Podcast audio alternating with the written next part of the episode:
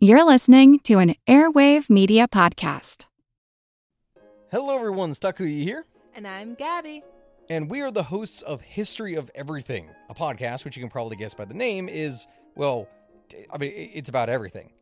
Do you want to know why people thought potatoes were evil and would give you syphilis? Are you curious about all the stories of the terrible and stupid ways that people have kicked the bucket over the years? Do you want to hear tales about all of the different badasses of history and the lives that they had brought to life? Well, if so, then look no further. History of Everything is just the right podcast for you. It's available on Spotify, Pandora, and anywhere else that you get your podcast from. Join us for some fun and just see how weird and wacky history can be. Hi, this is Jenny. and Jen from Ancient History Fangirl This is parts one and two of our Julius Caesar episodes all in one place. for your listening enjoyment. Entertainment? Infotainment. Infotainment. This file includes Julius Caesar and the Pirate's Ransom and Julius Caesar and the Devil's Three Way. That might be one of my favorite titles ever. Who came up with it? I don't remember. Oh, I think it was me. it's not quite as good as Actium Baby, but it's up there. Actium Baby is maybe my favorite episode title. Anyway, so these are both episodes that detail what occurred in Julius Caesar's early life and career before he went to Gaul. Most accounts of Caesar's life focus on his later career. I would say that a lot of the time when I see, you know, accounts of Julius Caesar's life, like documentaries and stuff like that, it kind of starts in Gaul or on his later career. But his early life and career are just as fascinating. And they're also more fun and a little bit more lighthearted because at this point, Julius Caesar hasn't become the genocidal dictator that we all know him as. yeah, it was literally this first episode, um, Julius Caesar and the Pirate's Ransom, that Jenny told me that convinced me to let her go down the rabbit hole. Not that I could stop her, let's be honest. I can't stop Jenny from doing anything. But that convinced me to give Julius Caesar a chance. And I found myself being won over by him in places that was very, very disturbing for me.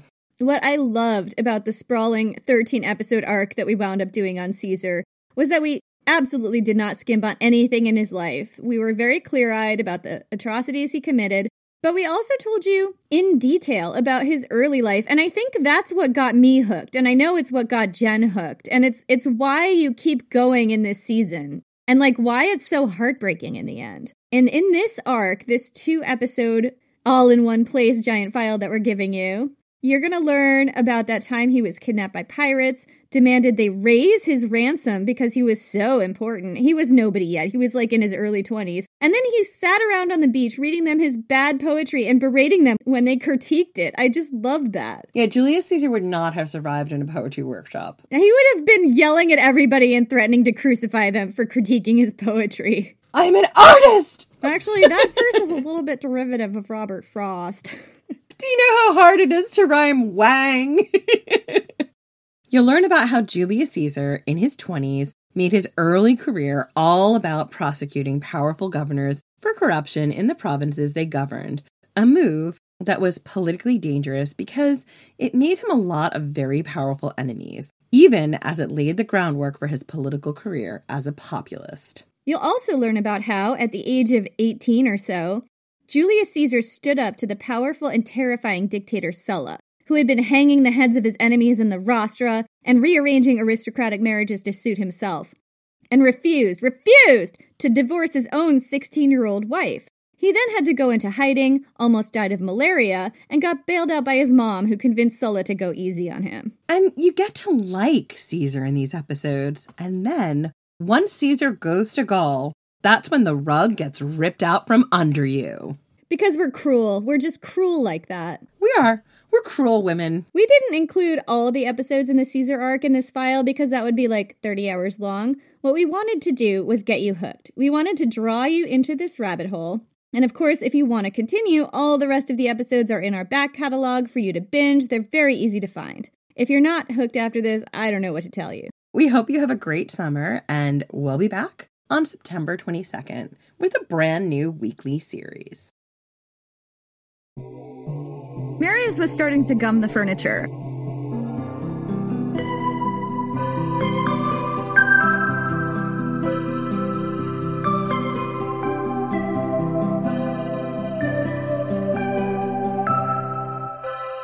It's the third body they fished out of the Tiber this week, and it's only Tuesday. It's wrapped in a cloth sack, but a hand falls out, limp and swollen from the river, and a ruby ring winks on a finger. You recognize that ring. It's another one of your wife's relatives. You decide if you live through this, you're not going to tell her. She's been through enough. Your guards are in a hurry. Move on, they say. The dictator doesn't like to be kept waiting. You let a jest fall from your lips, and they all laugh, and for a moment you've made them compatriots, you and these men who may be leading you to your own execution. This is your power. You've always had this power, and now you're swaggering along the riverbank as if you were the one leading the way to a party in your honor. Your father hated when you did this. Your father told you to keep your head down. Your father died putting on his shoes. You will not be like your father. You've all lost friends and family since the dictator took the city. Since then, the proscriptions have weeded out his critics. Men march down the streets, waving the severed heads of their brothers in law and former colleagues. The dictator praises them, rewards them, hangs the heads in the Senate building. And that's where the dictator is waiting for you now. He is not an attractive man. His face is dead white, corpse white, his eyes a watery blue. Red pockmarks cover his face. His hair is a singular red, like the hair of a body that's been soaking in a bog. A circle of severed heads stare blank and gape mouthed down from their pikes. He doesn't want your life, not yet. What he wants is for you to divorce your wife. This is not an unusual request. Since the dictator took the city, previous marriages are valid only if he chooses. Your wife's family was ranked high in the previous government, and he wants her married off to one of his supporters. She's wasted on a nobody like you. The dictator doesn't have to spell it out for you. Don't get cocky, he doesn't say. You're 18 years old, without money or rank or power, and you are the nephew of his defeated enemy. You're lucky your head isn't already dangling in the Senate building. You think of Cornelia, who's young and not vicious enough to fend for herself in this city. You look up at the circle of heads, dripping gore on the marble. Then you look at the dictator who is waiting for your answer with his eyebrows raised, his head tilted to one side like an inquisitive bird. You look at the dictator and you tell him no. I'm Jenny Williamson. And I'm Jen McMenemy. And this is Ancient History Fangirl. To understand the story of Julius Caesar, you have to understand the political element in which he swam. There were three defining rules of this element. The first was that kings were the devil. And we don't know exactly what happened to the Romans in 509 BC to make them swear off kings. There's a story they told about the rape of Lucretia, where the son of a king sexually assaulted an aristocratic woman and she committed suicide out of shame. This story is probably mythical. Archaeology tells us that the Etruscans, a much more ancient Italian culture, probably controlled the area around Rome around this time, and archaeology doesn't tell us what atrocity they committed to make the Romans torch their traditional monarchy, but something must have happened. And the ancient Romans went to great, great lengths to ensure that it never happened again. And that's really unique, Jenny, that they did away with kings. A lot of ancient cultures did not have a democracy. Obviously, we look to Greece, who did have a democracy, but many cultures around this time had kings. Yeah, they had kings or they had a theocracy where they had sort of a king priest or something. Those are older ways of organizing your community. And something happened that made them think everybody has to have a say in government. And they put a lot of checks and balances up, which means they must have been really scared of anyone having too much power over them, which is really interesting. Yeah, and it's really important that we, we let you guys know this now because everything that happens in the rest of this story and in Caesar's incredible life stemmed from the fact that the Roman people were terrified of having one person in charge. The Romans built a new system that decentralized power in a way that was radical for its time a democracy. And here's how it worked. In place of a king, two men shared the position of consul, the highest political office. These two people were elected by the citizens of Rome to lead the Senate and military. And by citizens of Rome, we don't mean a one person, one vote. No, we do not. Slaves couldn't vote and women couldn't vote. Freedmen couldn't vote. You had to be a citizen. Right. A freedman is a person who had been a slave but who had been freed. There were a lot of checks placed on the power of consuls. First, the double office meant that neither consul had absolute power. They had to work together. What a crazy idea! Teamwork. I know. Second, there was a strong Senate to contend with. Third, consuls only served for a year, although you could be elected again after a 10 year break. Just looking at how the wheels of government grind in both of our countries, a year is nothing. Imagine trying to get something done in a year when you have to work with somebody else and you also have to convince the Senate of everything. I mean, it just seems so ineffectual. They were so afraid of one person having too much power in this culture and this society that they really put a lot of checks and balances on their consuls. Yeah, you're totally right, Jenny. All these measures meant that no one person could hold too much power in Rome for too long. The second rule of Caesar's element was that armies were loyal to individual generals, not the Roman state. It would be like if the standing army in your country was loyal to your country's highest ranking general, not your president or prime minister or top political leader, and lesser generals also had their own armies. And sometimes, if the infighting got out of hand, the generals would turn their armies against their country and each other. And yeah, we are also aware that stuff like this has happened in modern times. I mean, yeah, that's how you have a military coup. Exactly. So the third rule of Caesar's element Extreme violence was part of the political process. People who won elections were occasionally beaten to death by angry mobs of the losing side's supporters. Some senators had armed followers who would crowd the Senate House, shouting down and sometimes assaulting their political enemies. Not infrequently, to go to work as a senator in ancient Rome meant risking your life. And when things got really bad, severed heads hung in the rostra and corpses choked the Tiber.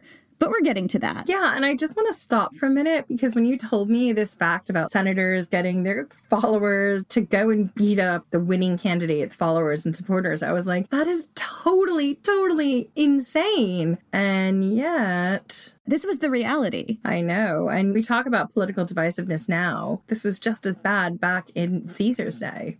It was a shark tank. The safeguards that the Roman Republic put in place against the devil weren't perfect. There were violations, but they more or less held for about 400 years until a guy named Marius broke the system. And the story of Julius Caesar starts here, because there could not have been a Caesar without a Marius.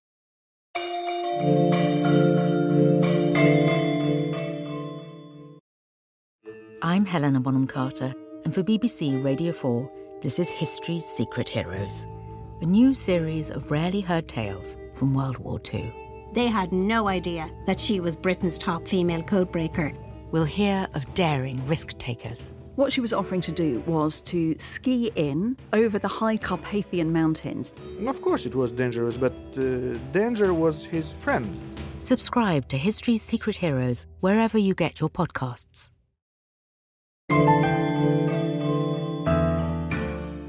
Marius was born in 157 BC, 57 years before Caesar. And even at a young age, he was the kind of person that myths sprung up around. One of them was that as a teenager, he discovered an eagle's nest with seven chicks in it, a very rare thing, because eagles almost never had more than three at a time. Later, in hindsight, this was taken as an omen that Marius would hold the consulship of Rome, the Republic's highest office, seven times, which, incidentally, he did. During one of his consulships, Marius enshrined the eagle as the symbol of Rome, which is why from then on, each legion carried its own golden eagle into battle. Marius was elected to his first consulship in 107 BC at the age of 50. Can I just say, he was 50. Like, wow, in the ancient world. His career started kind of late. No, his career started exactly on time. There's nothing wrong with hitting your high at 50. Right. And it also means that we have things to look forward to, which is nice to think we don't all peak early. Marius was a populist fighting against a corrupt and ineffective nobility, and one of his major projects was a series of military reforms, the Marian Reforms, that opened up military service to all male Roman citizens, not just the ones with land and money. Under Marius's new system, you could actually earn land in return for loyal service, so it was a an avenue for upward mobility all of a sudden. These reforms tied the troops' loyalty to individual generals rather than the Roman state because land grants to soldiers flowed from the generals. People didn't realize realize it at the time, but this was a major step toward loosening the checks on individual power in Rome. Marius was making it so that the armies were loyal to him alone,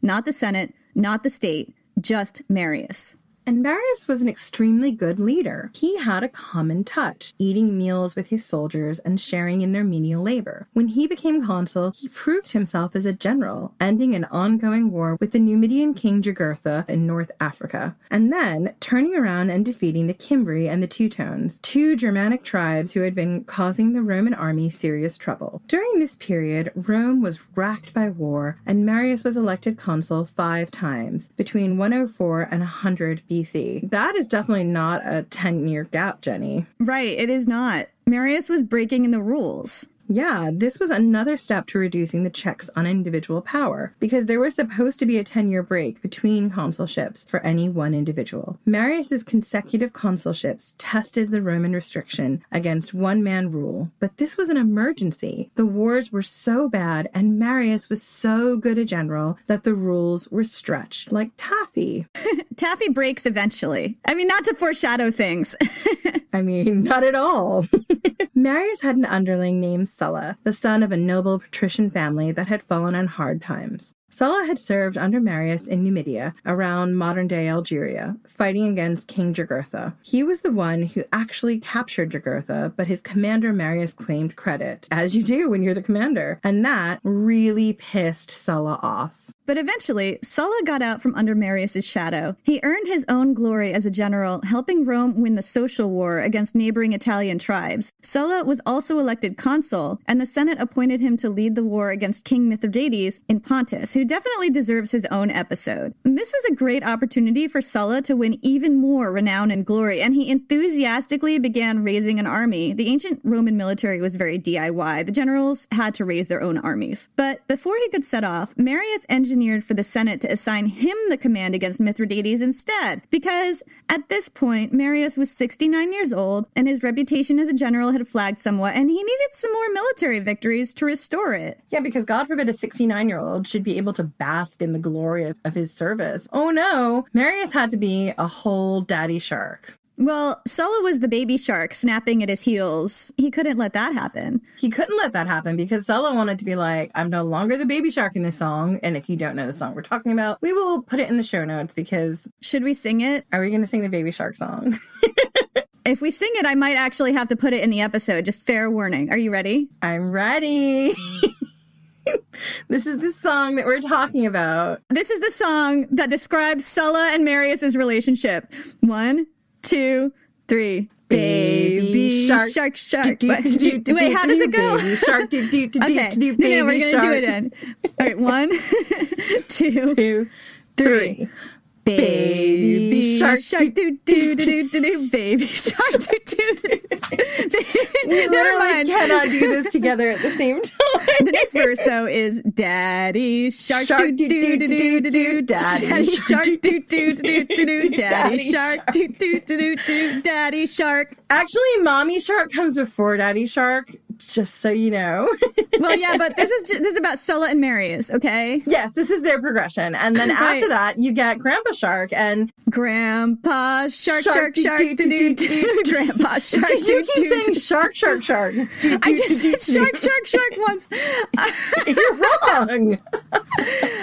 Okay, we have totally messed up the Sulla and Marius Baby Shark song. We have, but I think the important thing that we were trying to do with explaining this to you in a ridiculous roundabout way, because why would we do anything straightforward and simple, is that Marius is getting to his point where, yes, he hit his prime at 50 and now was 69. It was only 19 years that he had sort of been like the top daddy shark, and he was not ready to become the gummy mouth Grandpa shark. He wasn't ready to turn over his power to Sulla who was snapping at his heels and saying, Okay, dude, you're nearly 70. Maybe let me take on some of this stuff. When is it going to be my turn? Right. I mean, I think that that's the thing here is that Marius was starting to gum the furniture. And he, I mean, he was 69 in the ancient world. Like, amazing. A lot of people who are 69 are still 100% contributing to society, but this was the ancient world. And yeah, no, I'm not, I'm not talking about modern day world. And I think that's the really important distinction that I'm trying to make. I'm incredibly thrilled that Marius Marius actually hit his stride at 50. And he had 19 years when people sometimes don't experience those highs to have amazing things happen to him. And I'm not suggesting he shouldn't continue having an amazing life, but I can also see from Sulla's point of view. Sulla wants his turn. Sulla is the Prince Charles in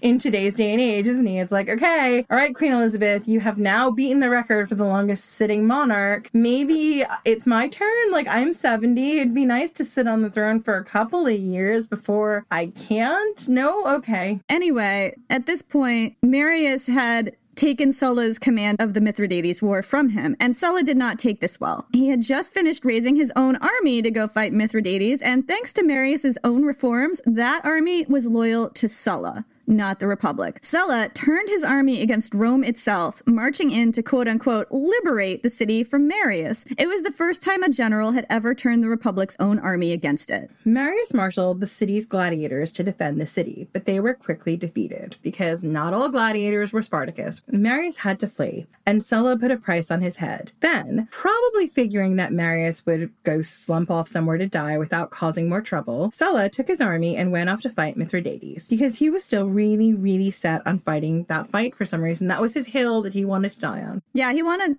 to die on the Mithridates hill. The thing is, Marius didn't go off and die because 69 isn't that old, guys. Instead, he raised another army and re quote unquote liberated Rome again. And this really triggered Sulla. He came back and he came back angry. For several years, these two powerful generals fought over the city of Rome like two daddy sharks over a harbor seal. Sorry, you're just gonna get all the sharks, guys. But you know that by now. We like sharks. When one was in charge, he'd relentlessly persecute the other's allies. You could walk across the Tiber on all the floating corpses and severed heads swung in the rostra. Nowhere was safe. No one was safe. And it was in this bloody, brutal political environment that Julius Caesar came of age. Julius Caesar was born in 100 BC. That was the year a senator named Memmius was elected consul and then beaten to death in the Forum by an angry mob of the losing candidate's followers. In retribution, another angry mob blockaded the first angry mob in the Senate House and bludgeoned them to death with roof tiles. Caesar was about 14 when Marius died in 86 BC. Sulla, who'd been driven out of Rome, bore down on the city with an army at his back, intending to take over for good. Before he'd even reached the city, a crowd of 3,000 panicking Roman citizens met him on the road to beg for peace. Sulla told the citizens he'd go easy on the city as long as they would go into town ahead of him and slaughter all those they could find who were planning to resist him. These 3,000 must have been desperate because they did what Sulla said. They turned around, marched back into the city as Sulla had commanded, and immediately began killing their neighbors. Sulla sat back with his army and watched the people of the city massacre each other. And when they were done, he rounded up the survivors 6,000 people, some of them from the original 3,000 who just fought for him, and imprisoned them in the Circus Maximus. And here's what happened next, according to Plutarch. And then the Senate was summoned by Sulla, and at one and the same moment, he himself began to speak in the Senate, and those assigned to the task began to cut to pieces the 6,000 in the circus. The shrieks of such a multitude who were being massacred in a narrow space filled the air, and the senators were dumbfounded. But Sulla, with the calm and unmoved countenance with which he had begun to speak, ordered them to listen to his words and not concern themselves with what was going on outside, for it was only that some criminals were being admonished by his orders. So, yeah, so just pay no attention to the 6,000 people screaming and begging for their lives outside while I give this very calm and very rational speech. I know. I mean, what must the senators have been thinking? Sulla has now come into the city like a freaking king. He's massacring people who fought for him, people who were just in the city who might have opposed him because they preferred Marius. And now he's like, hey, let's have a rational chat. Forget the fact that I could have 6,000 people killed while I'm talking to you. Eyes on me, eyes on me, focus. Right. It's chilling. And he was setting himself up as a dictator, which was anathema because kings were the devil. Yeah, and dictators were the devil. Dictators were the devil. And this was exactly what these people were afraid of. He was their worst nightmare. Sulla was their worst nightmare. And here's the thing it got worse. Sulla then published the names of hundreds of people who at any point had sided with Marius. It was open season on those names. Any who killed someone on Sulla's list would be rewarded handsomely. Anyone who harbored a person on that list, including their own parents, wives, siblings, and other close family members, would find themselves next in line for slaughter. These killings didn't just extend to Rome, by the way. They became law everywhere in Italy. And here's how it worked. If you killed someone on Sulla's list, decapitated the corpse, and brought Sulla the severed head, he'd hang it up in the rostra like you would your child's drawing from kindergarten on your fridge. And you got to keep the dead person's stuff. The dead person didn't have to be on the list, by the way. You could bring Sulla any head you wanted. You could even add the name of your kill to the list after the murder. Sulla was not watching this list closely, and everybody knew it. A lot of people enriched themselves this way by killing their wealthier neighbors and taking their stuff. Here's how Plutarch describes it. Quote, those who fell victim to the political resentment and private hatred were as nothing compared with those who were butchered for the sake of their property. Nay, even the executioners were prompted to say that his great house killed this man, his garden that man, his warm baths another. Quintus Aurelius, a quiet and inoffensive man who thought his only share in the general calamity was to condole with others in their misfortunes, came into the forum and read the list of the proscribed, and finding his own name there, said, Woe is me! My Alban estate is prosecuting me. And he had not gone far before he was dispatched by someone who had hunted him down. Yeah, so basically people were framing it like that. Like this guy's house killed him and this guy's nice baths killed him. It's like the gardens in Messalina's time, right? Yeah, it totally is. Or like the purges in Tiberius and Caligula's times. People were using this period of uncertainty and Sulla's need to get rid of all of his enemies as a chance to enrich their personal wealth. And if you had a neighbor who had something you wanted, well, Sulla had a list, just put their name on it. And I think it works in Sulla's favor because he was encouraging this chaos. And while everyone was turned against each other, they couldn't unite against him. Absolutely. And while they were turned against each other, and while the people who used this to enhance their fortunes, they were going to be infinitely grateful to Sulla, who had made it all possible. Yeah, if Sulla did decide to crack down and stop it, they'd be grateful to him for restoring order. So there's that too. Exactly. He was kind of an evil Machiavellian genius. He was the devil, and he was exactly what the Romans were afraid of when they enacted their democracy. They were trying to prevent Sulla. They were, and as we said, it continues to get worse. Sulla also redistributed women. He rearranged aristocratic marriages to his own political ends and forced many highborn women to divorce their existing husbands and marry his followers because women were property and Yep, smells about right. Yeah, toxic masculinity, our old friend. Crack a window, would you, Jen? At this point in history, it was dangerous to be a former ally or relative of Marius. And if you were one or both of these and you said no to Sulla, that was suicide. Which is why when Sulla ordered the 18 year old nephew of Marius to divorce his wife, he had every expectation that the boy would keep his mouth shut and obey. That kid was lucky his head wasn't already hanging in the rostra. But he didn't obey. He said no. That kid was Julius Caesar. No, Jenny. That kid was Julius fucking Caesar. right. That was Julius fucking Caesar, you guys. This is your warning. There is a possibility that we will say Julius fucking Caesar a few times. We're going to say it a lot. This is your warning. Julius Caesar wasn't anyone particularly important. His family was an ancient one. Supposedly, they went back to the founding of Rome. But their fortunes had dwindled over the centuries, and now they were on the fringes of power. He became the head of his household at the age of 16. His father had died putting on his shoes, which is just such a random fact, Jenny. It Random facts, though, they're awesome.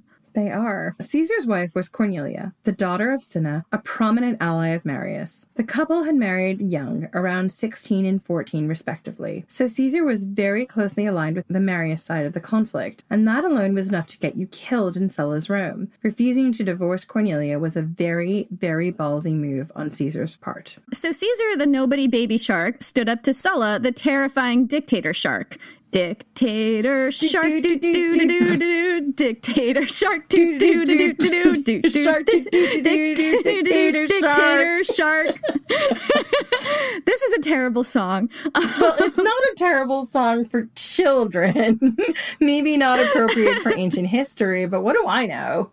Sulla issued an order for Caesar's arrest, and Caesar went into hiding. Problem was, Sulla controlled the entire Italian peninsula at this point, and there was really nowhere to hide. Caesar just barely stayed ahead of his patrols, moving every night to a new safe house. Then he contracted malaria. When Sulla's henchmen caught up with him, Caesar bribed them to let him go. Caesar might have died on the run or eventually been captured, except he had a very effective ally in Rome his mom. Caesar's mom, Aurelia, was a political force to be reckoned with. She wasn't a Vestal virgin herself, but she was very active in women's religious orders, and she marshaled the support of the Vestals to pressure Sulla to forgive and forget. It all begins here, doesn't it, Jenny? This is the beginning of the Julio-Claudian women really taking such a strong role and shaping and forming the dynasty and the futures of the men who would come after them. Yeah. We just did that whole arc on Agrippina and Agrippina and, and more Agrippina. More Agrippinas and Antonias and Julias, and they are all descendants of this family. And it's just amazing to go back this far in history and realize they were always playing this game and effectively maneuvering in the back channel to shape Roman politics. Yeah. Sulla, the merciless dictator who'd slaughtered 6,000 people just outside the Senate House and redecorated the forum with the heads of his enemies, did what the Vestals told him. The Vestals were highly respected, and while not directly political, their influence counted for a lot. Sulla had his misgivings about it, though.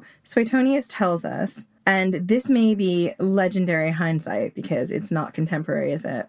that Sulla said, quote, In this Caesar there are many Mariuses. Many Mariuses. Sisses. Sisses.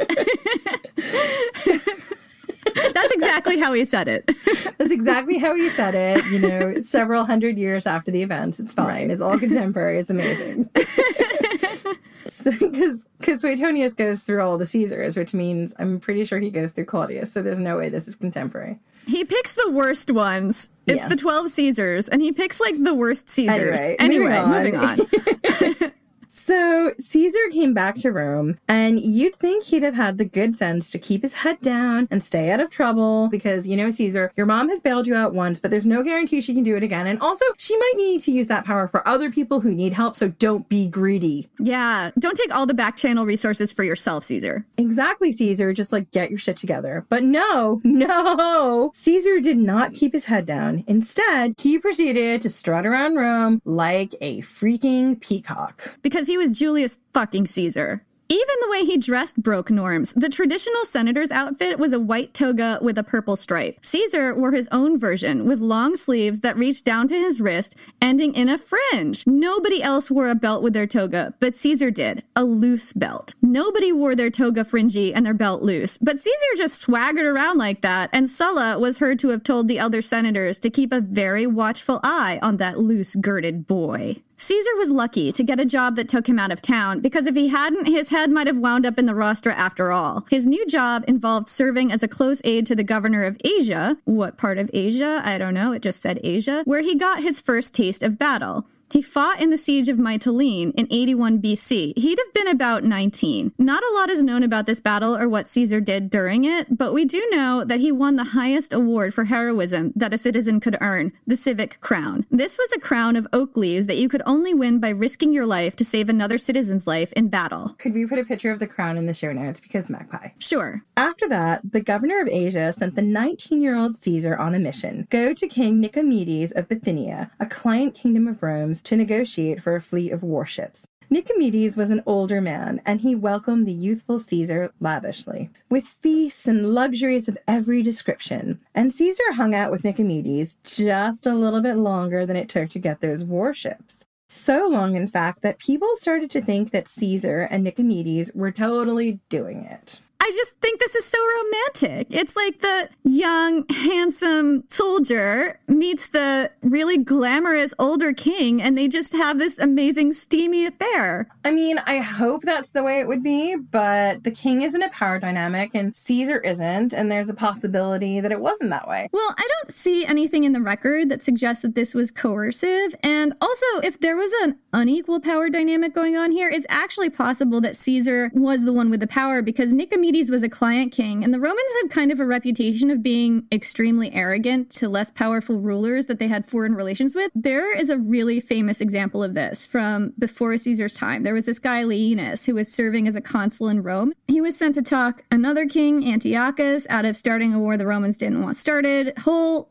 long story. And when Antiochus said, I don't know, I have to think about it, Laenas drew a circle around him with a stick and said, Have your answer before you step out of the circle. Like, this is what foreign relations sounded like to the Romans. Not really diplomatic, guys. Yeah, I'm not to say that this was always the case, but I'm just saying that from what I have read, there's a lot of arrogance there and a lot of heavy handed wielding of power. And if Nicomedes was a client king, it's possible that Caesar would have swept in there as the really arrogant representative of the more powerful Roman state. And it's possible that even though he was a king, the power dynamic tilted in the other direction. So we don't know, but it's, you know, one of the possibilities. Or maybe they were just on an equal playing field. I mean, Caesar was only 19. That's the other thing about it is that there was an age difference and Caesar was quite young. So there's that. When is there not like an inappropriate age dynamic going on in couples in the ancient world? I feel like this is constant. But I think given what we know about Caesar and what we know about Roman foreign relations, it's quite possible that Nicomedes was the lesser power in this power dynamic, or at least this evened the playing field so that these two were equal. In which case,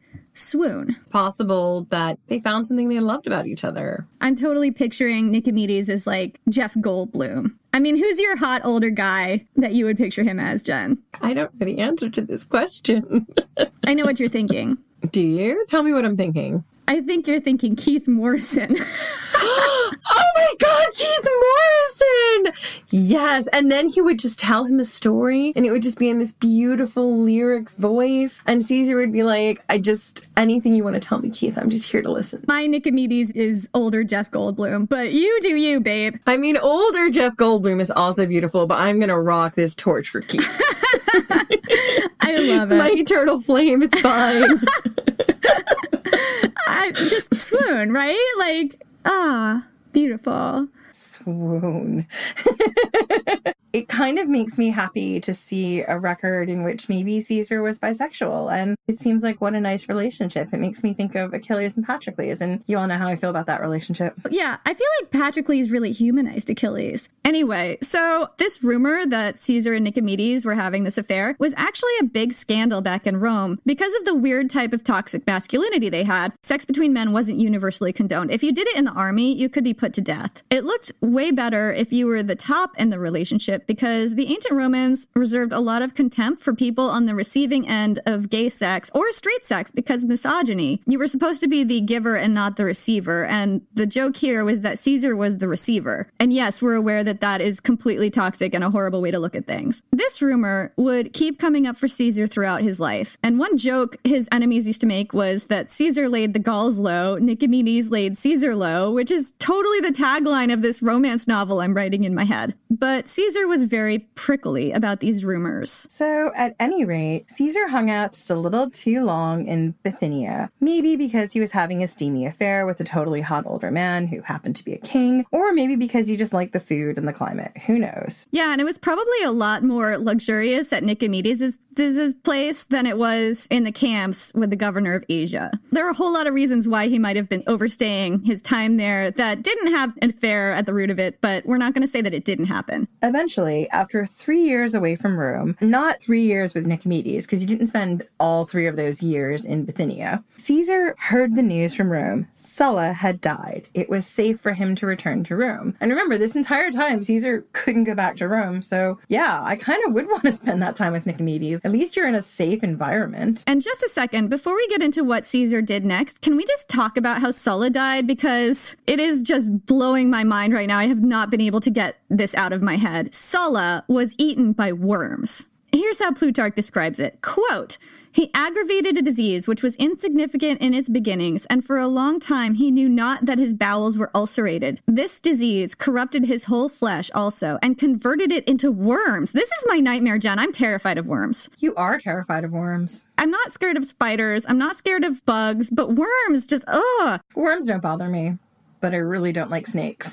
so Sulla, this disease corrupted his whole flesh also and converted it into worms, so that although many were employed day and night in removing them, what they took away was as nothing compared with the increase upon him. But all his clothing, baths, hand basins, and food were infected with that flux of corruption. So violent was its discharge. Therefore, he immersed himself many times a day in water to cleanse and scour his person. But it was of no use, for the change gained upon him rapidly, and the swarm of vermin defied all purification. Could it have been like some water based parasite that every time he was actually going into the water was making it worse? Yeah, I don't know that. If anyone knows about Sulla's worms, tweet us. but don't send images, just send words. Use your words. Okay, so now I've gotten that off my chest. We can move on. Caesar was about 22 when he got back to Rome, and his next step was to serve as a lawyer, basically a public prosecutor. This was something high ranking young men did to start their public careers, and I have to take a bit of a detour to talk about this. These weren't professional lawyers in the way we have lawyers today. Roman attitudes towards lawyers were based on the customs of the ancient Greeks, who had a rule that people were supposed to plead for themselves in court. In practice, people tended to ask quote unquote friends for help, and these friends were usually accomplished orators who could argue persuasively for them. So, you know, if I was up for a court case, I'd probably be like, hey, Jenny, could you argue it on my behalf? I'd be like, sure. And then we'd remember it was ancient Rome and we couldn't do that because we're women.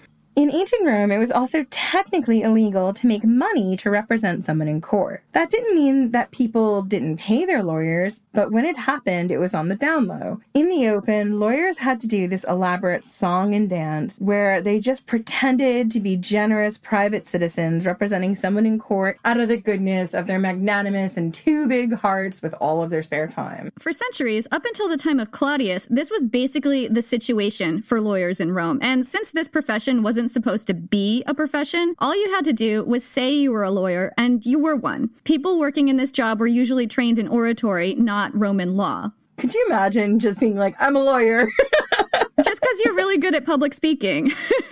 so, what was in it for someone like Caesar to take on this role? These trials were open to the public, and a high profile trial could be a very big spectacle. Being a trial lawyer was a great way to get your face out there and demonstrate your oratory skills. In other words, it was a great starter job for ambitious young men of the aristocracy who wanted a career in politics. And you actually, we saw Germanicus doing this in Germanicus the Manicus, right? He definitely did this. He was actually a defense attorney. Orators were a thing in ancient Rome. Being a good orator was widely admired, and pretty much everyone male would be expected to speak publicly at some point in their lives. To be a good orator, you had to speak loudly and clearly so that the people in the back row could hear you. Public buildings were built with great acoustics to help you out. The famous ancient Greek orator Demosthenes was said to practice public speaking with pebbles in his mouth. You had to speak articulately. Personal charisma was also a big part of it. How you styled your hair, how you held yourself, how your toga fell, every gesture and shift of weight was precisely calculated. I feel like we should try and record an episode of this podcast with pebbles in our mouth. I don't think it would go very well.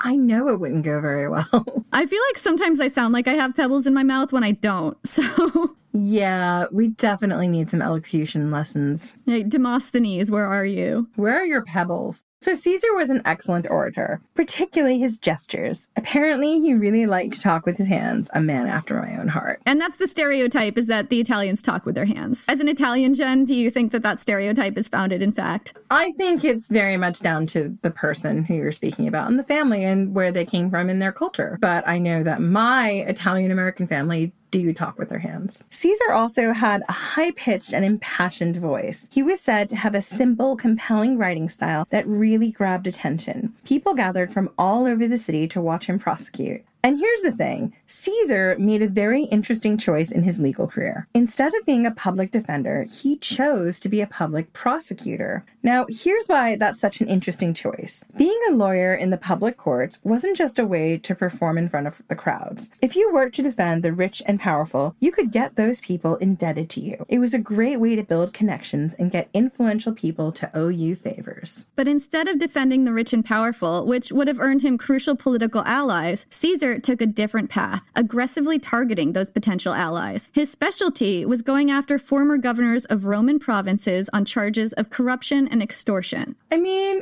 he just took the path of, I'm just gonna piss people off. Because he was Julius fucking Caesar. Sorry, guys, we warned you.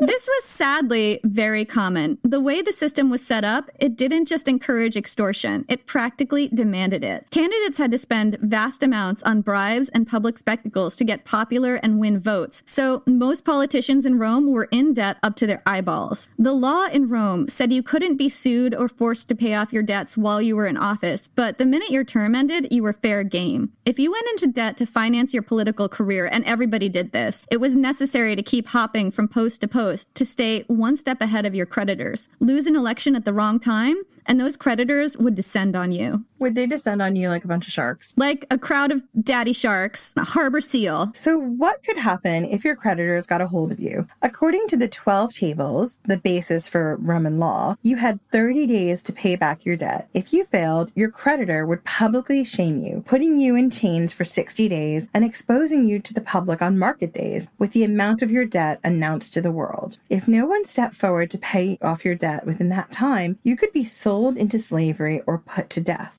a lot of people became slaves because of unpaid debts. There was also a nasty Merchant of Venice style rule where if you owed multiple loans to multiple people, they could all take gouges of flesh from your body proportionate to the amount you owed. There isn't a record of this actually happening to anyone, but in theory it could have. Unpaid debt could ruin whole families as well because children were frequently held responsible for their parents' deaths. A governorship offered about three to five years of reprieve from creditors, but it didn't offer a salary. Governors faced massive pressure to take bribes, steal from public funds, and extort the citizens, not just to enrich themselves, but to stave off creditors back home. Add to that few local checks on their power and the difficulty local people faced in traveling all the way to Rome to press charges, and what you get is a system set up to encourage corruption. Caesar went after ex governors the minute they set foot back in Rome. And while it might look like he was shooting himself in the foot by doing this, what he was actually doing was laying the foundation for a political career as a populist, following in the footsteps of his uncle Marius. By targeting the most notoriously corrupt former governors he could find, he was encouraging the common people to see him as their champion. And he was good at it. Over a period of several years, Caesar did well enough to make a lot of highly placed enemies. Once again, skipping town started to look like a good idea.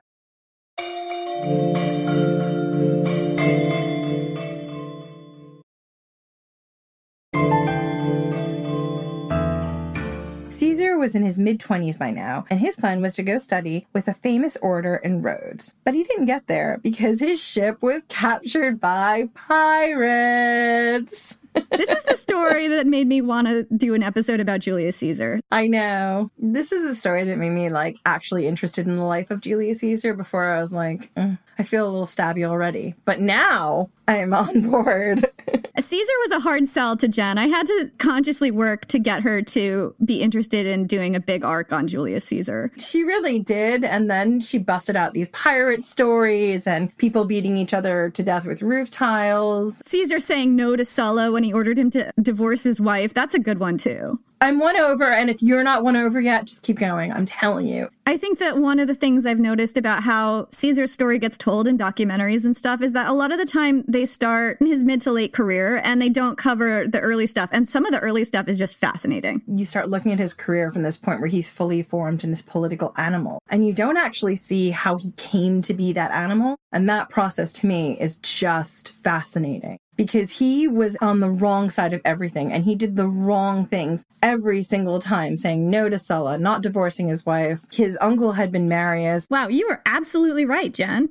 At this point in history, the Mediterranean had a serious pirate problem, and I'd love to do a whole episode on ancient pirates. Um, we'll get there. These waters used to be heavily patrolled by some serious seagoing powers, including Carthage, the Seleucid Empire, and Ptolemaic Egypt. But by this point, the first century BC, Rome had defeated these powers and left a huge power vacuum. That vacuum was filled by pirates. And these pirates could best be described as diverse groups of seagoing tribes, not politically unified, but who sometimes hung out and cooperated. And there are accounts of huge pirate fleets scouring the seas and attacking larger settlements. Oh my god, can you imagine like a giant pirate bard party in the Mediterranean? Okay, I know what I want to do for my next big birthday. yeah, invite the pirates. I don't want to invite the pirates because I don't think it would go well for me, but like, let's just theme it that way. hey, Jen, what's the pirate's favorite letter?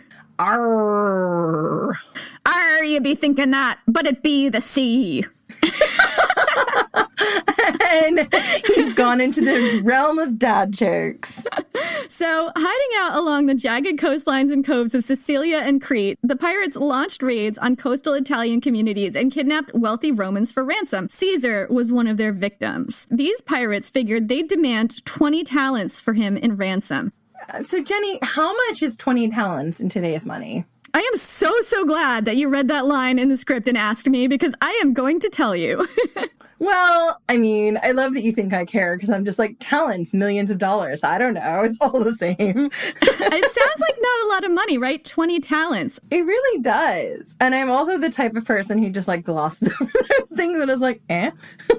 yeah, I'm the type of person who's like, oh my God, how much is that? So I was reading both Suetonius's and Plutarch's account of the story. And in the translations I had, they both just say talents, not talents of what. But let's say they're talking gold. A single talent of gold was supposed to weigh approximately as much as a full grown human. And this is by no means a precise unit of measurement, but let's say we're talking about a small person here, around maybe 110 pounds or 50 kilograms, because that is easier for me to handle math wise. So the June 2018 international price of gold was about $41,155 US dollars and 69 cents per kilogram. So 50 kilograms would have been, okay, this is a big number, 2,041,155 US dollars $69 for one talent.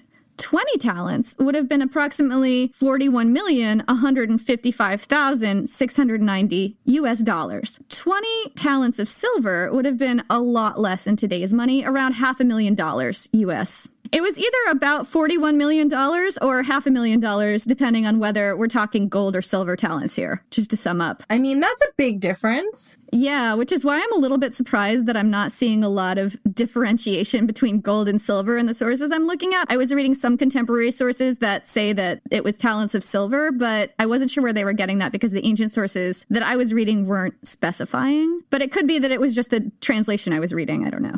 So the pirates told Caesar they were going to ransom him for 20 talents of gold, of silver, of myrrh, or frankincense. We don't know. I didn't even get into how much myrrh and frankincense were worth in talents. I had to draw the line somewhere. I mean, I don't think that was actually a unit of whatever. I just threw things in there as I do. Either way, Caesar was not impressed. In fact, he laughed in their faces. And here's how Plutarch tells it. Quote, when the pirates demanded 20 talents for his ransom, Caesar laughed at them for not knowing who their captive was, and of his own accord agreed to give them 50. That would be around $102 million if he was asking for gold talents or $1.2 million in silver. So either way, a lot of money, one very much more than the other. After he had sent followers to various cities to procure the money and was left with one friend and two attendants among the pirates, most murderous of men, he held them in such disdain that whenever he lay down to sleep, he would send and order them to stop talking. I just like love that detail. They're hanging out around their campfire or whatever, and he sends his retinue to go and tell them to shut up so he can sleep. I know. He's like, look, no, you can't have a nice time chatting and like going over important pirate business because I'm Julius Caesar and I need a nap. Because I am Julius fucking Caesar and it is time for bed. you know, Caesar is not all your way of the highway. Anyway, moving on. For eight and thirty days, as if the men were not his watchers, but his royal bodyguard, he shared in their sports and exercises with great unconcern. He also wrote poems and sundry speeches, which he read aloud to them, and those who did not admire these, he would call to their faces illiterate barbarians, and often laughingly threatened to crucify them all. The pirates were delighted at this, and attributed his boldness of speech to a certain simplicity and boyish mirth. I mean, can you imagine like if Julius Caesar read you one of his early 20s poems and it was just terrible and you're like, JC, you need to just take this down. You need to workshop it. I see potential, but right now it really is reading like a really bad diary entry. Like just get it together. And he was just like not having it. If they give him any constructive criticism at all, he calls them illiterate barbarians. No, no, he doesn't just call them illiterate barbarians. If they don't like what he's written, he's like, I'm going to crucify you. Uh-uh, Uh-uh. No, I don't want to know what you think. You like it or you get crucified. I'm Julius fucking Caesar. Everybody laughed at that. They were like, ah ha ha ha ha, ah ha ha. Or wait, wait, arg! Arg, ha ha ha ha. Arg, matey, you be crucifying me.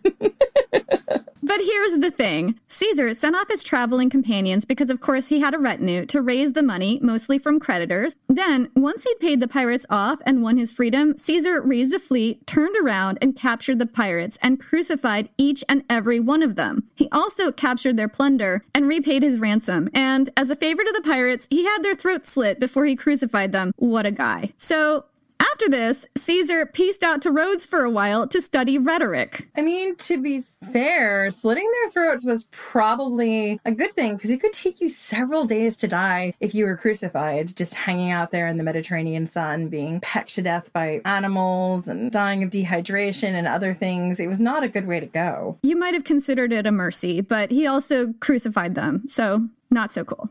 Well, he did tell them that if they laughed at his poems, he would crucify them. I mean, he's got to be a man of his word, otherwise, what's the point, Jenny? Caesar came back to Rome around 73 BC after another three years away. Soon after, he was elected to military tribune, his first elected position. Military tribunes were high ranking officers in the Roman army, and Caesar was elected the year Spartacus rebelled against Rome. Most likely, he was serving in Italy at this time. Ancient sources usually tell us when he was posted on foreign soil, but we don't have any details about what he was doing during the Third Servile War. So, Jenny, what happened in the Third Servile War? I mean, I know a little bit from what I'm looking at in my Spartacus research, but I can't believe that Julius Caesar wouldn't have been like involved in that conflict. He got involved in everything. We don't have any details about what Julius Caesar was doing in the Third Servile War, and I feel like that's a giant plot hole. You know what happened, Jenny?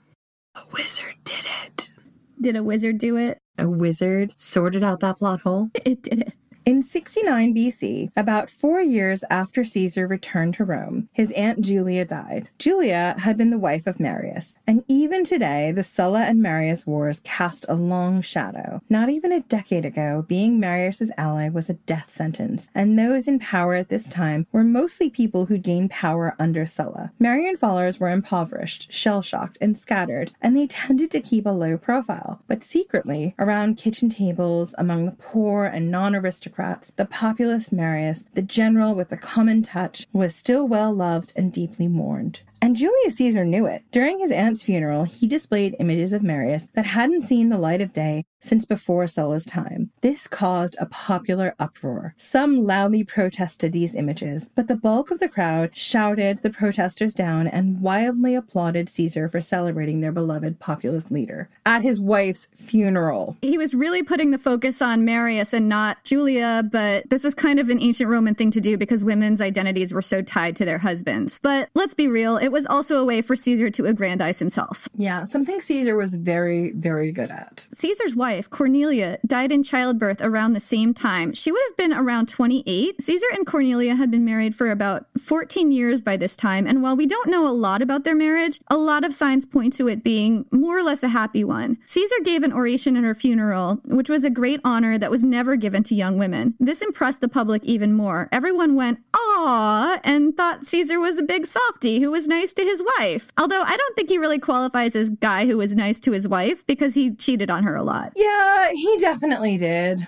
But I think of his three wives, he might have liked this one best, but who knows? Seems that he probably did. Also, they were conveniently reminded that Caesar had defied Sulla to stay married to Cornelia, more points in Caesar's favor. Soon after this, in 68 BC, Caesar was elected quaestor, an administrative position and an important rung on the political ladder. He was sent to further Spain, which was about as far away as you could get at this point and still be in the Roman Empire. And Caesar was kind of in a mood at this time. Maybe the recent death of his wife and aunt reminded him of his own mortality. Either way, while he was in further Spain, he took one look at a statue of Alexander the Great and got very, very, very emotional. Alexander conquered the world at his age, he explained, and he'd done nothing particularly important with his life. And it's possible this was like Caesar's quarter life crisis. Yeah. I mean, it just goes to show you that everybody has that one person on their social feed who just makes them eat their heart out with envy. And I bet maybe Alexander envied somebody too. I don't know. I guess the thing that makes me feel quite interested with this is like if you look back in Caesar's lineage, actually Marius didn't hit his heights until he was 50. So to have this freak out at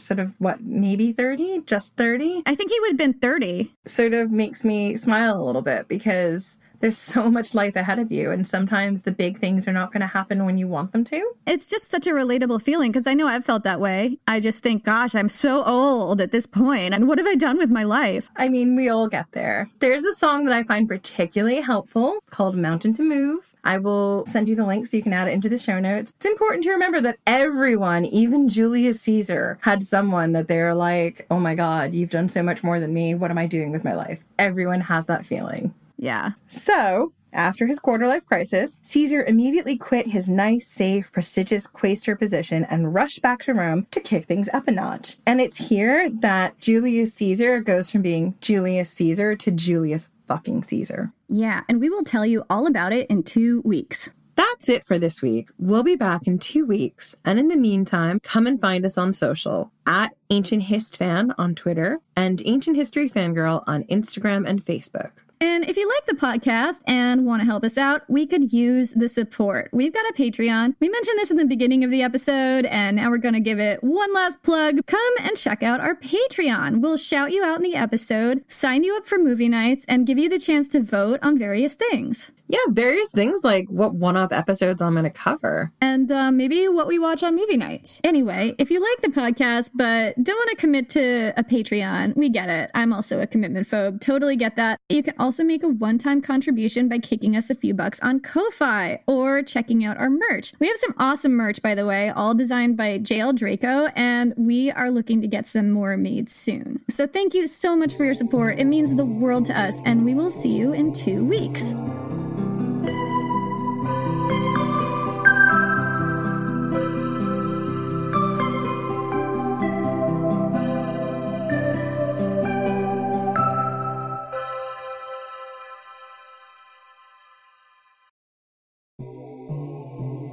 Can't imagine this peacock overthrowing Rome. Oh, just you wait. Hold my drink.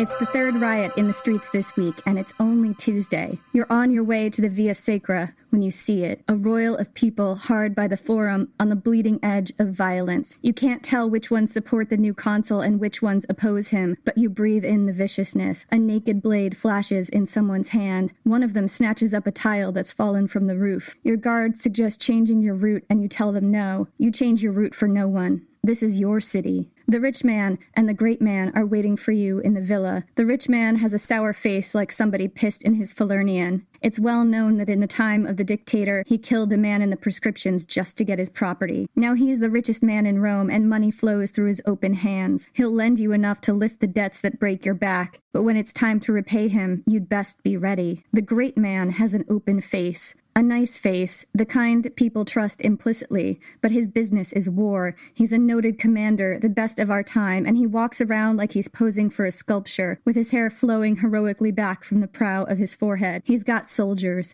enough to bully the Senate into doing whatever you want. But when the time comes to repay him, you'd best be ready. The three of you get down to terms. The great man and the rich man despise each other, but it's clear what brought them both to the table. They both believe they will own you. The rich man with his money and the great man with his might, they both think they'll have you in their pocket after this. What they don't know is that the people belong to you. You've been winning their love for years with lavish feasts and festivals, with golden bombs to the city's bleeding heart. The rich man might own half the city and the great man half the army, but you walked through a murderous mob this morning and emerged without a hair out of place. You promise them everything. With money in your palm and soldiers at your back, you will give them the world. And when the time comes to repay you, they'd best be ready.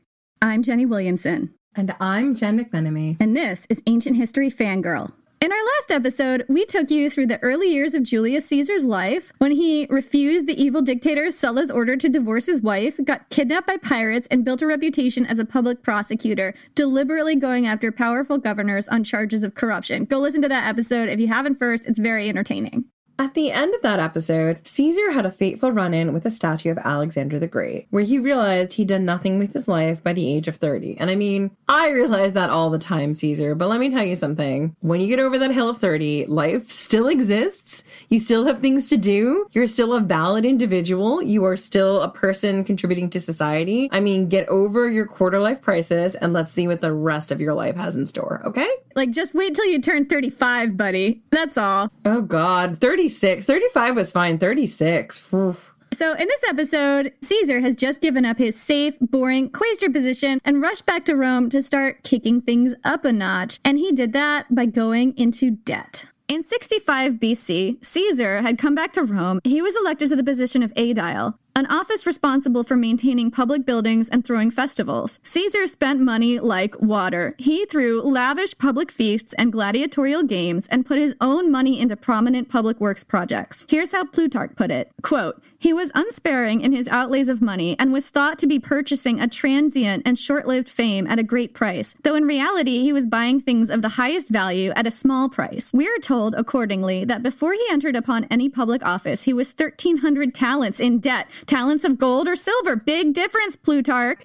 Being appointed curator of the Appian Way, Caesar expended upon it vast sums of his own money. And again, during his aedileship, he furnished 320 pairs of gladiators, it's a lot of gladiators, and by lavish provision besides for theatrical performances, processions, and public banquets, he washed away all memory of the ambitious efforts of his predecessors in the office. By these means, he put the people in such a humor that every man of them was seeking out new offices and new honors with which to requite him, and that is really what he was buying here. Spending money made people love Caesar. Surprise, surprise. They loved him. They did. He was elected to position after position, keeping well ahead of his creditors. Caesar also married again, this time to Pompeia, the granddaughter of Sulla. But they didn't stay married for very long. In 63 BC, at the age of 37, Caesar was elected Pontifex Maximus, the head priest of the state religion, an extremely prestigious position that came with a cushy house right in the center of town. After he won, his wife, Pompeia, hosted the festival of the Bona Dea, a chastity and fertility goddess. And I really love this detail. It makes me think of there's sort of a meme going around about Persephone, and it says, Don't worry about your contradictions, because Persephone is both a floral maiden and the goddess of death.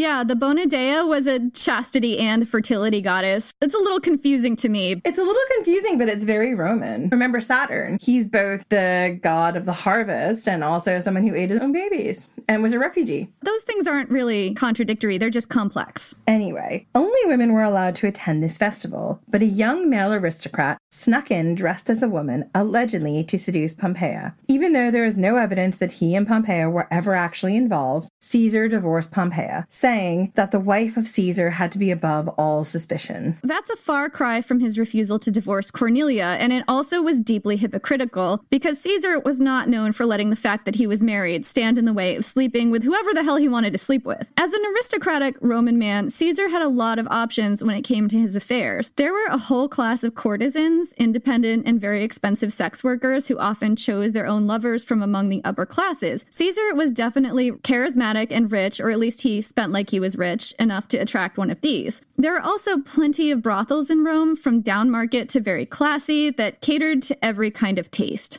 But Caesar went after one group of women who were off limits, the wives of his senatorial colleagues. Incidentally, except for Nicomedes, Caesar wasn't known for having high profile affairs with men, but he was known for having high profile affairs with women. Ancient Rome was full of highly educated, wealthy, privileged, and very bored women. Their lives were severely restricted by the social mores of the times. Officially, women weren't supposed to be involved in politics at all. They were banned from entering the forum, and they weren't allowed to vote. According to Lucius Valerius Flaccus, a tribune from 195 BC, quote, no offices, no priesthoods, no triumphs, no spoils of war, elegance, adornment, finery. These are a woman's insignia. These are what our forefathers called the woman's world, quote. And I mean, I just want to like find all of the Dux Femina in history to punch him. Right. Could we get some Dux Feminas to kick this guy in the head?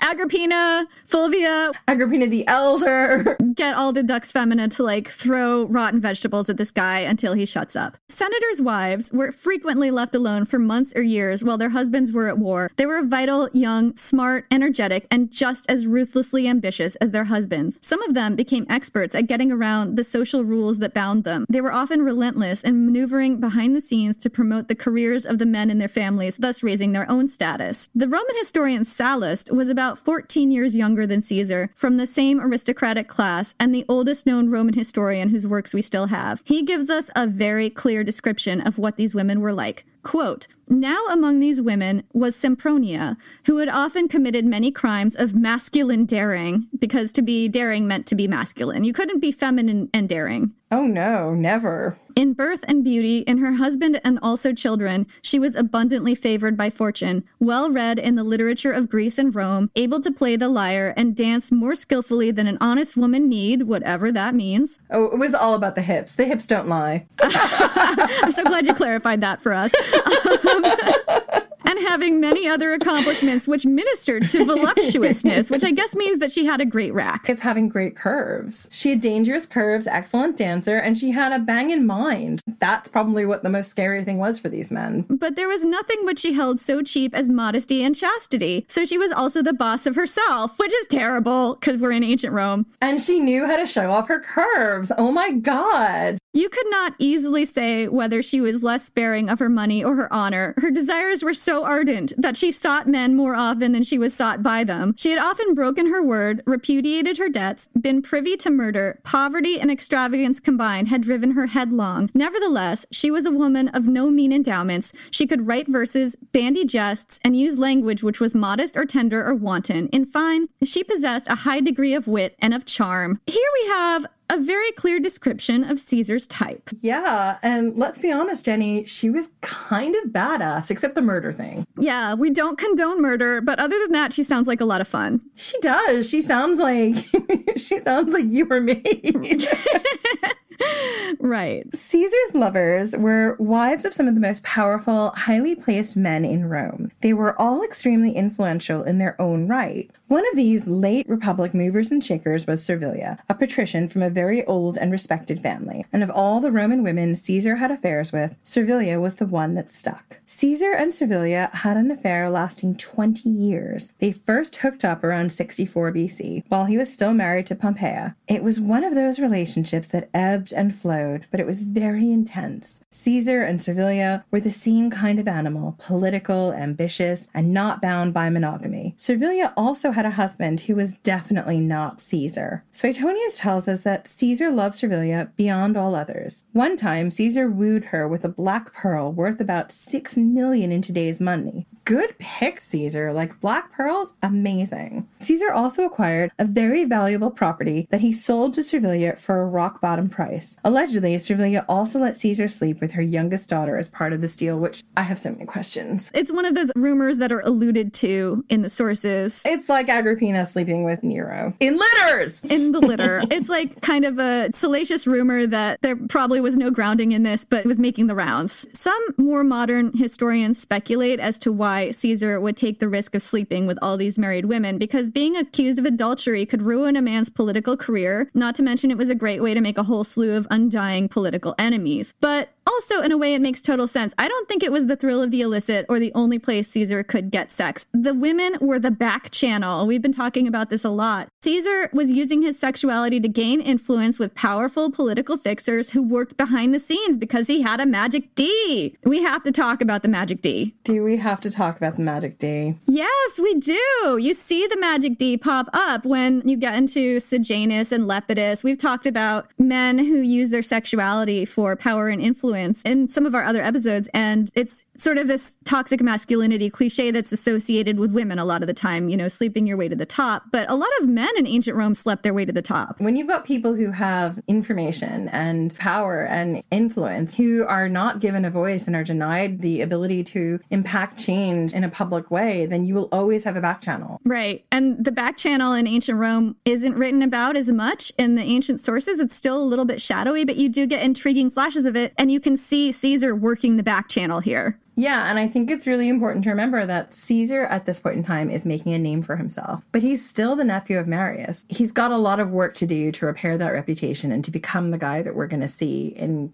future episodes. You see him being absolutely ruthless because he's divorcing his wife at a breath of scandal, but he's also courting scandal himself and he's taking that risk because it directly benefits him. Pompeia's scandal didn't benefit him, so he was just like, she has to go. Exactly. And it's possible she had other ambitions. She was a person who had wants and needs, and Caesar, let's be honest, was all about Caesar. Yeah, Caesar was all about Caesar and he needed a wife who was all about Caesar. So that may have been the reason, the real reason why he divorced her. But this is all speculation. Who knows? It's all speculation. We don't know the answer. So don't quote us. If you're writing a history paper using us as a resource, why? Why would you do that? why, Slenderman? Why? don't use this as a resource for your thesis in history. It's like not a good idea. Clearly, don't use this. We're here for your infotainment.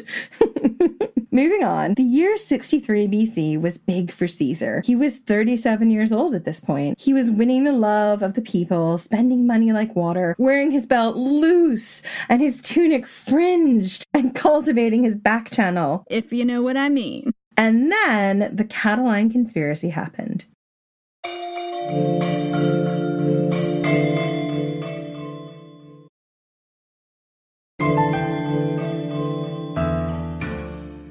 Catiline was, in many ways, basically an off brand Caesar. Like Jen's off brand Cheetos.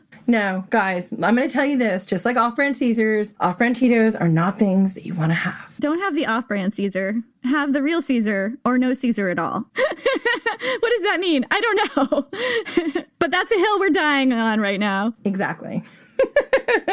Here are all the similarities between Caesar and off brand Caesar. One, Catiline was from a minor family on the outskirts of power. Two, he positioned himself as a populist. Three, he was known for his promiscuity with both men and women. And four, he spent vast sums of money to win over the populace and was deeply in debt. Catiline had a lot of violent rumors swirling about him, like that he'd killed his own teenage son because his new wife didn't like the son. During the Sulla years, he'd apparently marched through the streets waving the head of his own brother in law because that's the kind of guy he was. One interesting thing about this time period is that a lot of people who were in public office now had been involved in the Sulla proscriptions and probably had stories like that in their background as well. Oh, yeah. He took that head down to the Rostra and got himself his brother in law's property and everything else he wanted. Both Catiline and Caesar ran for praetor around this time. They didn't run for the same praetor position, there were multiple ones open. Caesar won his election and Catiline lost his. And you have to ask yourself if Caesar had lost his election and his creditors had descended on him, would he have ended up like Catiline?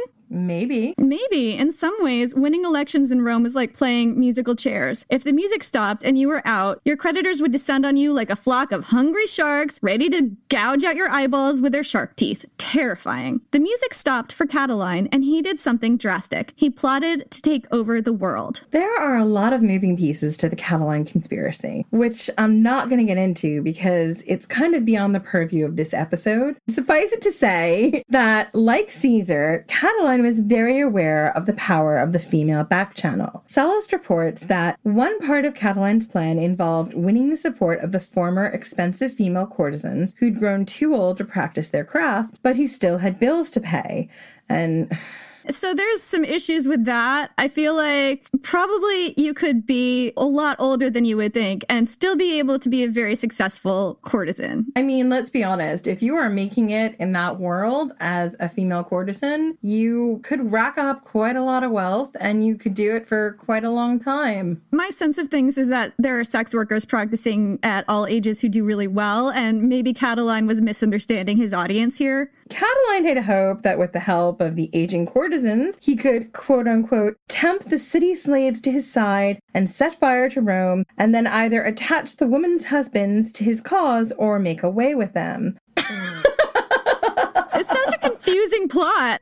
So he was going to have the, the courtesans seduce the slaves to come to his side, or then he was going to kidnap them. I think he, it's just so confusing. He's going to get the courtesans to get the slaves on board, but he's not going to use the courtesans who sleep with the men of the aristocracy who could give him actual news. And then once he has got everyone to revolt, he's going to take the wives of the wealthy husbands and abscond with them. That makes no sense to me. Maybe this is why Catiline didn't do so well because his plot was really wacky. Exactly. It makes as much sense as a wacky collapsible boat. right. And we've been there.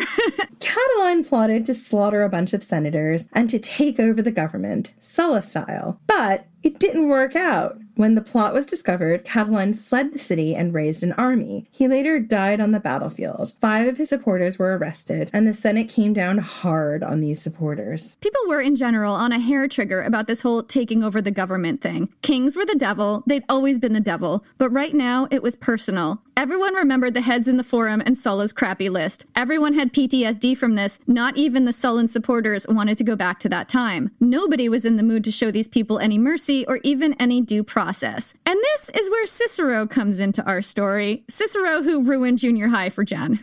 he really did. I took Latin from seventh grade until 11th grade, and I did eight years of Latin in seven or six. Not because I was good at Latin, but because as you went up in levels, less and less people took it, so they just combined the classes. So eventually I was in an AP Latin class, and I was like, I am definitely a solid B to C student. I don't know what I'm doing in this class. Maybe you're giving yourself not enough credit. No, I'm giving myself exactly the amount of credit I deserve. so, anyway, Cicero, who ruined my junior high because I had to translate so many of his speeches, was an up and coming politician and about six years older than Caesar. And whereas oratory was just one tool in the Caesar toolbox, Cicero was a specialist. Oratory was his superpower. It's said that his skills as a Latin prose stylist had a profound effect not just on the Latin language itself, but on European languages up until the 1800s, as writers in English, French, German, and other languages held him up as a standard and tortured children in junior high school and high school for generations to come. Jen has PTSD from junior high, like so many of us, but most of us don't have Cicero related PTSD. I mean, so here are some fun facts about Cicero. His name meant chickpea. Plutarch tells us that this was because of an ancestor of his had a cleft in his nose, making it look like a little chickpea. But it also may have been that Cicero's family wealth came from prosperous chickpea farming. I bet they made good hummus. You know what? You said in one of our past episodes about Cicero that he had a ancestral chickpea farm, but it sounded like you said an incestuous chickpea farm. well, I don't know what the chickpeas got up to, but you know, it's ancient Rome wouldn't surprise me. Really kinky chickpeas on this chickpea farm. Sorry, guys. Anyway, interestingly, having a name like chickpea wasn't that weird. Other renowned names had roots in agricultural crops. For instance, Piso meant pea, and Fabius means beans, and Lentulus meant lentil. There were a lot of people with names that harken back to an agricultural root of some kind. So Plutarch tells us that when Cicero entered politics, friends suggested he change his name, but he doubled down, declaring he'd elevate the name Cicero far above the names of other politicians like Scaurus, a famous politician from the previous generation whose name meant, I love this so much, swollen ankled. so that was the quality that made him stand out was his ankles. But wait, this one's even better. And Catullus, a commander in the First Punic War, whose name meant puppy. Can you imagine me, your city being sacked by puppy? oh, we're being attacked by the puppy cuddles. I mean, I wish it was actual puppies because that would be the cutest ever sacking, but it was not like that. Listen to our first two episodes. It was not like that. Right. Sackings were not cute, but maybe there were some sackings in the Punic War we didn't cover that involved a lot of puppies, and it would have been adorable. Puppy cuddles. so, Cicero also served as a lawyer early in his career. His first case was a doozy, defending someone against patricide, which was a really serious crime in ancient Rome. They really did not like it when you killed your dad. As part of his defense, he accused other prominent people of the murder, people who were close friends with Sulla, which was a baller move. He won his case too, but he had to skip town afterwards. Cicero was a champion of the traditional republic and a foil for Caesar. Where Caesar was a radical populist, Cicero grounded his philosophy in ancient Roman values. Caesar bucked the rules at every opportunity. Cicero followed them to the letter. The two worked closely together and were often at odds, but they were also sometimes friends or frenemies. I bet they were good frenemies. They were frenemies. Yeah. According to Plutarch, Cicero once said of Caesar that, quote, a tyrannical purpose was evident in most of Caesar's political plans and projects. On the other hand, he said, when I look at his exquisitely arranged hair and see him scratching his head with one finger, I find it impossible to believe that this man could ever conceive of so great a crime as to overthrow the Roman constitution. End quote. I really love that quote because it's such a fun human detail. This is somebody who knew Caesar, was very close friends with Caesar, and he knew him as a human being. Yeah, and I love the idea that he's like his meticulously put together appearance, scratching his head with one finger. Like, I love that he's like, I look at this guy and he's so put together. Everything is very made up for his public image. He's not the kind of guy who would overthrow Rome. And here he is behaving like kind of a doofus, and I can't, I can't imagine him overthrowing Rome. I can't imagine this peacock overthrowing Rome. Oh, just you wait, hold my drink.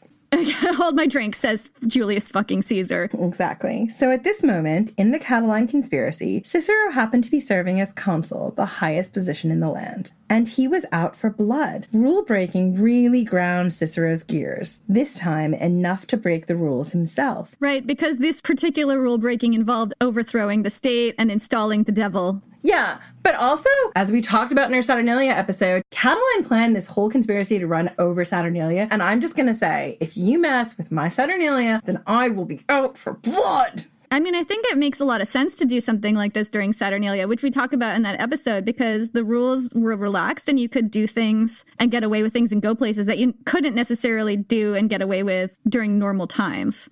Well, yeah, totally. But also, it's my Saturnalia. So one time a year, I get to let Saturn loose and party. Sometimes when you let Saturn loose, he tries to overthrow your government. You just have to accept that as part of the holiday. I mean, it is true. Cicero wanted the conspirators executed right away without even a trial, and it wasn't supposed to work like that. That wasn't Roman justice. Each of the accused was supposed to get a trial and a lawyer and a chance to appeal his case. Caesar was the one who called for mercy. Here's how it went down, according to Plutarch. After the Catiline conspirators had been overwhelmingly convicted in the Senate, and Cicero the consul asked each senator to give his opinion on the matter of their punishment, the rest, down to Caesar, urged that they be put to death, but Caesar rose in his place and delivered a long and studied speech against this. He pleaded that to put to death without legal trial men of high rank and brilliant lineage was not, in his opinion, traditional or just, except under extremist necessity, but that if they should be bound and kept in custody until the war against Catiline had been brought to a successful end, because remember, Catiline escaped and now is raising an army, the Senate could afterwards, in a time of peace and at their leisure, vote upon the case of each one of them. This opinion seemed so humane, and the speech in support of it made with such power that not only those who rose to speak after Caesar sided with him, but many also of those who had preceded him took back the opinions which they had expressed and went over to his. Cicero thought about it in fact, he agonized over it all night. That night, his wife, Terentia, was performing the festival of the Bona Dea in his house with a group of Vestal virgins. We come back to the festival of the Bona Dea. Once again, the Bona Dea fucks shit up. a fire that was believed to be out suddenly blazed forth, and the Vestals interpreted it as a sign that the conspirators should indeed be put to death immediately. Terentia was the one who carried the news to Cicero. He had them put to death the next day without due process. I included this anecdote because it's a great example of how the back channel could work. Cicero's wife, Terentia, was heavily involved in politics and frequently influenced her husband this way. This time, her agenda was death penalty. Do not pass go, do not collect 200 talents of gold or silver, but probably silver because that would be weird if it was gold. It would be a lot of money if it was gold. So women sometimes influence the men around them directly through actual conversations, but the toxic masculinity in ancient Rome was rank. And if you haven't figured that out by now, we are not doing our jobs. Direct influence wasn't always a winning strategy because of all that toxic masculinity. And you do see this when we talked about Agrippina and other powerful women. And a lot of the time when they went directly headlong against male powers of the patriarchy, bad things happened to them. Like they got undermined, they got exiled, they got murdered. They got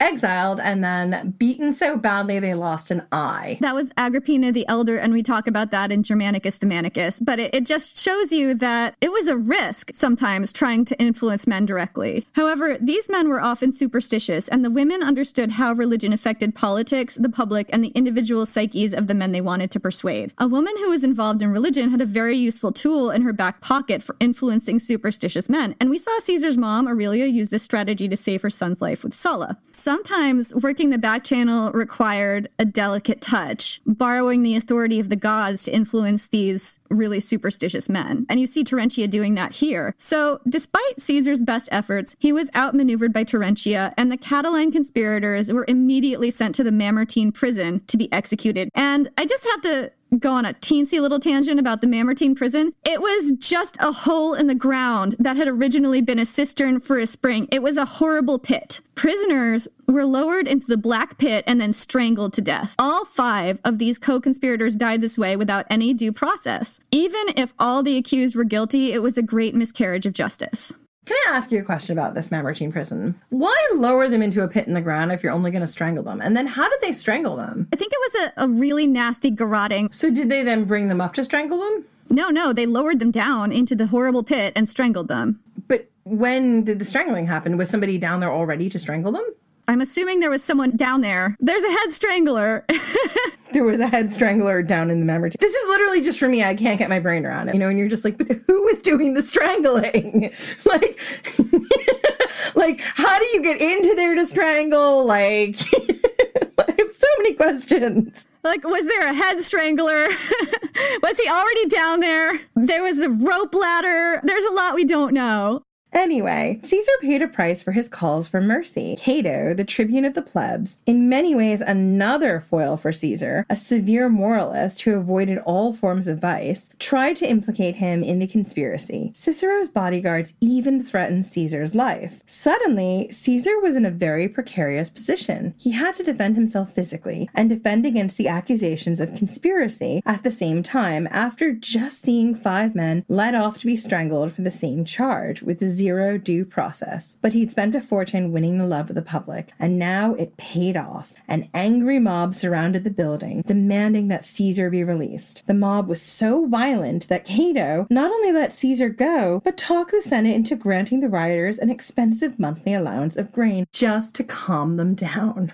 So that was Caesar's praetorship. It was an eventful year. When the praetorship ended in 62 BC, Caesar landed a plum position, governor of ulterior Spain, where he'd had his fateful quarter life crisis conversation with the statue of Alexander the Great. He'd had his life changing quarter life crisis, mountain to move moment. He set himself on course. Right. There was a problem with this new job, though. There was a small window of time between when his praetorship ended and his governorship began when Caesar was a private citizen. And that meant his creditors were going to descend on him like vultures on a steaming carcass. And this is where Crassus comes into the story. Here, are some fun facts about Crassus. Crassus was basically the very wealthy daddy shark of ancient Rome. There were other rich people in Rome for sure, but Crassus owned most of them. By some estimates, his fortune in today's dollars would have been about 9 billion US dollars. Crassus was said to have made the start of his fortune by killing another wealthy man during Sulla's proscriptions. His victim's name was not originally on the list. Crassus added it himself, probably in his victim's blood. Yeah, Crassus was the ancient Roman version of a real estate magnate. He owned teams of slaves specially trained to flip houses. I am not actually kidding. His slaves included architects, builders, and even a brigade of firefighters because ancient Rome had no dedicated state funded firefighters at this point. Here's how it would go down Ancient Rome was seriously flammable. The neighborhoods were densely packed with narrow streets and extremely fire friendly building materials. People cooked indoors with fire, used candles and lamps all the time, and there was no official fire brigade, like we said. The whole city was basically a fiery death trap. So Crassus would wait for a fire to start and then sweep in and buy buildings in the path of the fire before they burned. Then he'd call in his trusty firefighters who'd stop the fire just to preserve Crassus's buildings. He'd send in his builders and architects to lovingly restore any damaged buildings, put all the modern fixtures in, give it, you know, those marble countertops and everything else you've been dreaming of. And then he'd turn around and sell these properties at a premium to wealthy buyers. You gotta wonder if he might have been setting those fires himself. I had that exact same thought. Totally. And then I'm guessing he bought the buildings that burned down at a rock bottom price and then just restored them. Right. Because when you have a fire bearing down on your house and you're about to lose everything you have, you're not going to quibble over pricing. Exactly. Crassus also had other ways of making money. He owned silver mines, he sold slaves, which is terrible. Crassus was a terrible person. In addition to being disturbingly rich, Crassus was a very effective general. He'd been the one to defeat Spartacus in the Servile War, and we're giving this its own episode, but suffice it to say. Yeah, we are.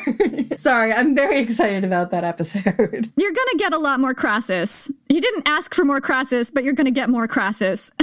you didn't ask for more Crassus. You don't think you need more Crassus, but you're getting more Crassus. you're getting more Crassus. It's what we're serving up. But anyway, suffice it to say that Crassus was an absolutely brutal general in ending that war, ordering 6,000 of Spartacus's followers to be crucified along the Appian Way. Their throats were not cut first. And another fun detail about Crassus Caesar was sleeping with his wife. Yeah, he was. Because he is Julius fucking Caesar.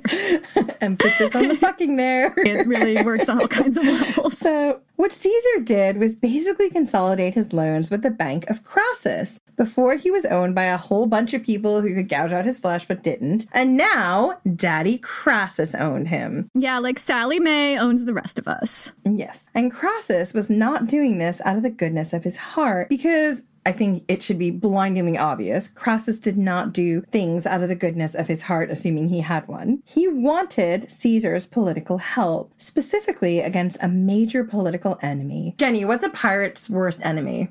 Um, Pompey? Pompey Shark. I mean, Pompey. Pompey Shark, shark, Pompey shark, Pompey shark. Pompey shark. I think that's the first time we've actually done it somewhat in sync. I know we're not capable of doing things in sync. Who was Pompey Shark? You asked. I am so glad you asked because now we're going to explain this to you. I mean, literally no one asked. I didn't even ask. I'm still going to explain it to you though. Um, if, if Caesar hadn't existed, Pompey Shark would have probably be known as the greatest military shark mind of his age. he was six years older than Caesar, and at this point in history, he was the Republic's golden shark. I mean, I'm going to stop with the shark now. yeah, I need you to start with the shark. At least for a little bit. I'm going to stop. I might bring it back later. He was the Republic's golden boy. His father had also been a general fighting for Sulla during the Civil War. He was known as Strabo the Butcher. Nobody liked him. But people really, really did like Pompey. Here's how Plutarch describes him. Quote, he had a countenance which helped him in no small degree to win the favor of the people, and which pleaded for him before he spoke.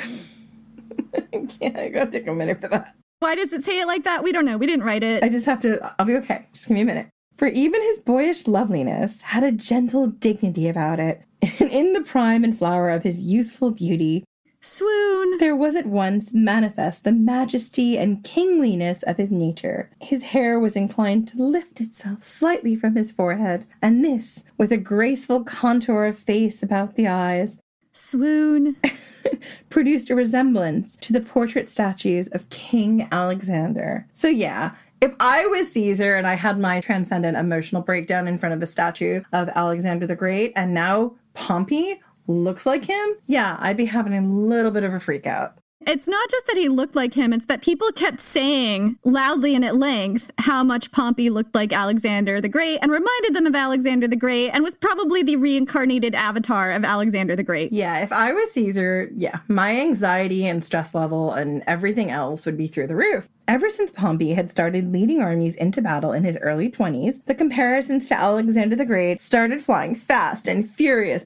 Pompey and Alexander the Great are virtually indistinguishable. Everyone keeps confusing them with each other in public. And Caesar's like, but what about me, guys? And they're like, sorry, no. Don't I look like Alexander the Great? Your hair is thinning a little bit. God damn it with the freaking hair! By this time, around 62 BC, Pompey had, one, cleaned up large scale rebellions for Sulla in his early 20s, opening up a new route through the Alps along the way and prompting Sulla to add the Great to his name. So now he's Pompey the Great. Two, he took care of the Mediterranean's intractable pirate problem within a few months without getting taken hostage, even resettling 20,000 pirates so they wouldn't turn to piracy again. Take that, Caesar. Thus earning the moniker Pompey Shark the Great. The Great.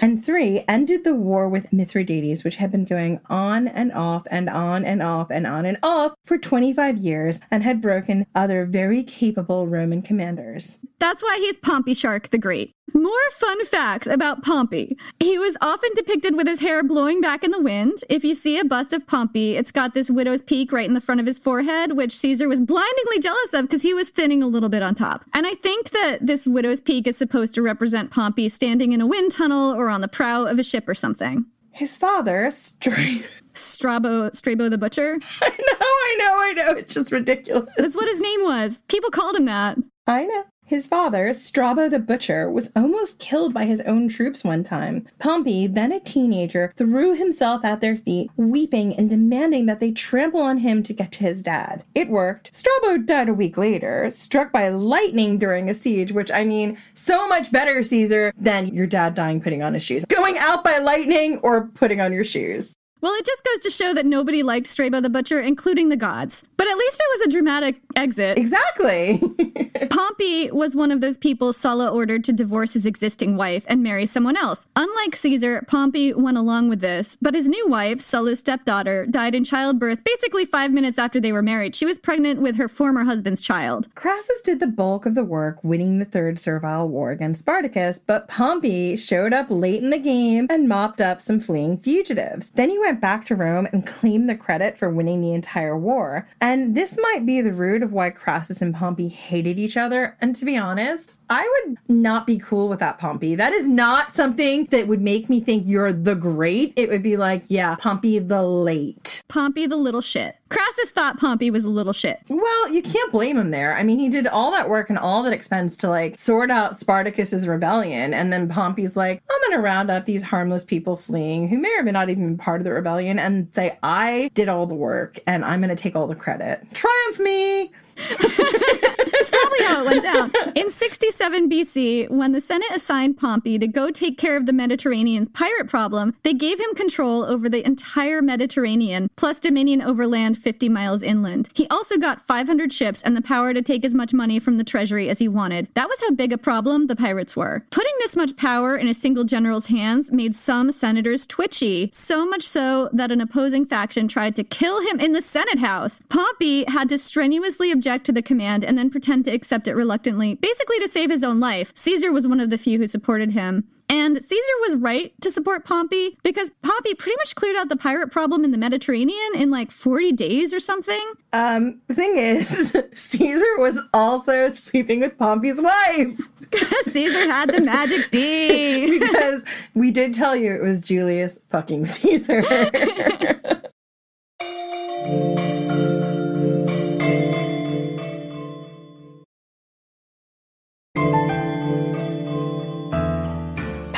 Crassus despised each other. Between 70 and 69 BC, they served together as consuls and argued constantly about every single thing and got nothing done. And again, that sounds so familiar. Could you imagine if you and I were consuls together, Jen?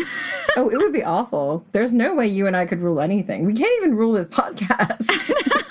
Actually, think we're doing a pretty good job ruling this podcast. I think we do awesome. We would probably need some therapy to make sure that like we didn't like ruin our friendship over it, but I mean, all we'd have to do is accept the fact that I'm the boss and then we'd do awesome. Oh, you're the boss and I'm the dog's body. I get how it is. What's a dog's body? Dog's body is a very British phrase, I guess. It just means someone who does all the legwork, all the hard lifting, and you get to get the credit and be the commander. I'm the idea person. Oh, really? That's how our consulship would go. Yeah, you see, Pompey, it would not go well for you because I think you know where I'm going. I'm not Crassus. I'm Julius Caesar. Moving on. Moving on. I'm not even going to go there. Yeah, so Caesar consolidated his student loans with the Bank of Crassus, pledged his future support against Pompey, and then immediately skipped town because that's what you do. I'm sensing a theme here, and it's skipping town. When he got to Hispania Ulterior, he looked around and went, shit! This place is full of bandits. And you see, that was the good news because if there weren't bandits there already, Caesar would have had to manufacture some. Caesar had made his career prosecuting corrupt governors for using their provinces as their personal ATM machines. But now he was in their position. The tables had turned, and he had just as much debt as they did, if not more. Instead of cashing in on his governorship, though, he went after a much more socially acceptable way of making money, at least to the ancient Romans. He turned his attention to this bandit problem, quote unquote. Caesar immediately set about increasing the local army and then marched it into the hills of Iberia, nimbly avoiding ambush and defeating stronghold after stronghold. And if this looks like a magnanimous thing to do to protect the populace, think again. What Caesar may have been doing was using this whole bandit excuse as a pretext to raid local non Roman communities and take their loot, an alternative to plundering his own province. Suetonius even tells us that he let his armies sack towns even when they surrendered peacefully. But this campaign also gave his troops plenty of opportunity to plunder, and they loved this so much they declared him imperator. They loved plundering. And we've talked about plundering before in How to Survive a Siege and stuff, and it is not okay. When a invading army attacked a city, there would be sexual assault on a wide scale, there would be murder on a wide scale, there would be taking people as slaves, and there would be a lot of theft and taking everybody's livelihood. It was a devastating thing to happen to a community. Being declared imperator was a big thing for Caesar because it qualified him to ask the Senate for a triumph. And as we all know, all any man wants in the ancient world is a triumph, a military parade where he gets to go through the streets and everyone throws the ancient world ticker tape at him and makes them feel like they've done a great job. We've talked about triumphs in the past. This was a self aggrandizing parade that generals got to throw when they had a really important victory. We haven't gone into it in detail, but now it's kind of relevant to this story. The triumph was the absolute highest honor to which a general of Rome could possibly aspire. And triumphs were rare. A lot of really accomplished generals lived their whole lives without being granted one. Only the Senate could grant a triumph. You had to apply, and you only qualified once you'd won a spectacular victory against a foreign enemy and your troops had declared you Imperator! You are Imperator. And then you got to say, Triumph me, please. one triumph, table one. I'm turning in my Triumph ticket to the Senate. I'm turning in my triumph paperwork. You'll see everything is in line. If you were lucky enough to be granted a triumph, it would most likely be a once in a lifetime honor, and here's how it would go down. At the first light of day, you'd gather with your army in the field of Mars. This is outside the ceremonial boundary of the city. Generals with an army were not allowed to cross this boundary until their triumph, so as not to trigger fears about Sulla style takeovers, because that was very triggering. But as the conquering general, you got to aggrandize yourself in ways not normally allowed. For instance, by painting your face red and wearing a laurel crown and the toga picta or painted toga, which was dyed solid purple with a golden stripe. The purple dye was really expensive to make. Later, this type of toga was used exclusively by emperors. In the time of the Republic, it marked you out as close to gods and kings. Your parade would then wind through the narrow streets of Rome. Everyone in the city would turn out to see you, thronging the streets, crowding the rooftops, and hanging out of windows, throwing flower petals, burning incense, bearing breasts, ancient world confetti. It was all for you. You were a rock star, and everybody treated you like one. They'd throw their bras, they'd have their lighters going. It was amazing. So, first would come your defeated enemy, generals, kings, and leaders from the other side that you'd captured in battle and didn't kill for this particular purpose, and their families would be walking in chains, and this might include women and children. Then would come the loot gold and silver, statues, furniture, money, and anything of value that your army stripped from the vanquished people. Then would come the senators and magistrates of Rome, walking on foot, your bodyguards, and then you, the glorious conquering general, riding a chariot drawn by horses. In your full triumphal regalia, your face painted red, a slave would ride in your chariot behind you, whispering in your ear, Remember, you are mortal. Because after all this, presumably you need reminding. So after that comes your army, all decked out in their battle gear, singing rowdy songs at your expense. Caesar's legions used to sing a song about how the citizens of Rome should lock up their wives because, quote, here comes the bald adulterer. I love how they were singing about Caesar's magic D and his triumph. yes! It's like it's like they knew exactly what he was and they were not afraid to tell the world. oh, they knew. Everyone knew about the magic D. Last would come two pure white oxen with gilded horns and flowers around their necks, destined for sacrifice at the feet of the statue of Jupiter because it sucks to be a pure white ox in ancient Rome. This parade would wind its way through the streets of Rome. On the way, you'd stop at the Mamertine prison to drop off your war prisoners. These would usually be strangled, sometimes down in the horrible hole and sometimes in front of the whole populace. Then you'd make your way to the Temple of Jupiter on the Capitoline Hill, where you'd sacrifice to the god. There might also be several days of games and feasts. Frequently, large triumphal arches, theaters, and other ornate buildings were raised to commemorate the occasion. Generals were supposed to behave with humility and dignity during their own triumphs. In fact, the whole time, the Senate would be watching you very, very carefully to make sure that you didn't exhibit the signs of wanting to be a king for more than a day. But make no mistake, a triumph was the pinnacle of a general's career. Pompey Shark, the Great, incidentally, had three. That's how much of a golden boy he was. And Caesar was eating his heart out the whole time. Absolutely. Caesar needed this triumph because if he doesn't get it, he's three behind. He's got to close that gap. He's already way behind Alexander the Great and way behind Pompey Shark the Great, and he just and he needs a triumph. He's desperate for a triumph. And let's be honest, he's done with quarter life crisis and moving into midlife crisis territory. Pompey's last triumph was granted in 61 BC after finally defeating Mithridates. It had taken two whole days for Pompey's triumph to wind through the streets. The loot on display included 75 million silver drachmae, more than the entire tax revenue of the Republic for a year. A solid gold statue of Mithridates, 12 feet tall, and enough golden, gem encrusted vessels to fill nine display cabinets and to make my little magpie heart sing. Jen's in like the audience of the triumph going, whoa! And we're not done. There was also a gaming board, three feet by four feet, made of two types of precious stones. On this board was a solid gold moon weighing 30 pounds, because what else are you going to put on your giant gaming board? And we're still not done. There were also 33 pearl adorned crowns. Oh, my heart. A bust of Pompey made entirely of pearls, which I, how? Why did Mithridates have a bust of Pompey in his house made of pearls? You have to ask yourself this. And this was a bust, presumably, with his hair blowing back in the wind. Yeah, that's how you know it's Pompey Shark, because he's in a wind tunnel. yes, exactly. And bizarrely, this is a tad hard to picture a quote, square mountain of gold with stags upon it, lions, and all kinds of fruit surrounded with a vine of gold. And Jenny, you might have to resuscitate me. She's having a little magpie freak out right now. I'm a little concerned. so that's the sense of the scale and self aggrandizement of a triumph. If you had an ancestor who'd earned one, that would be a massive prestige boost to your family. Caesar wanted one. He was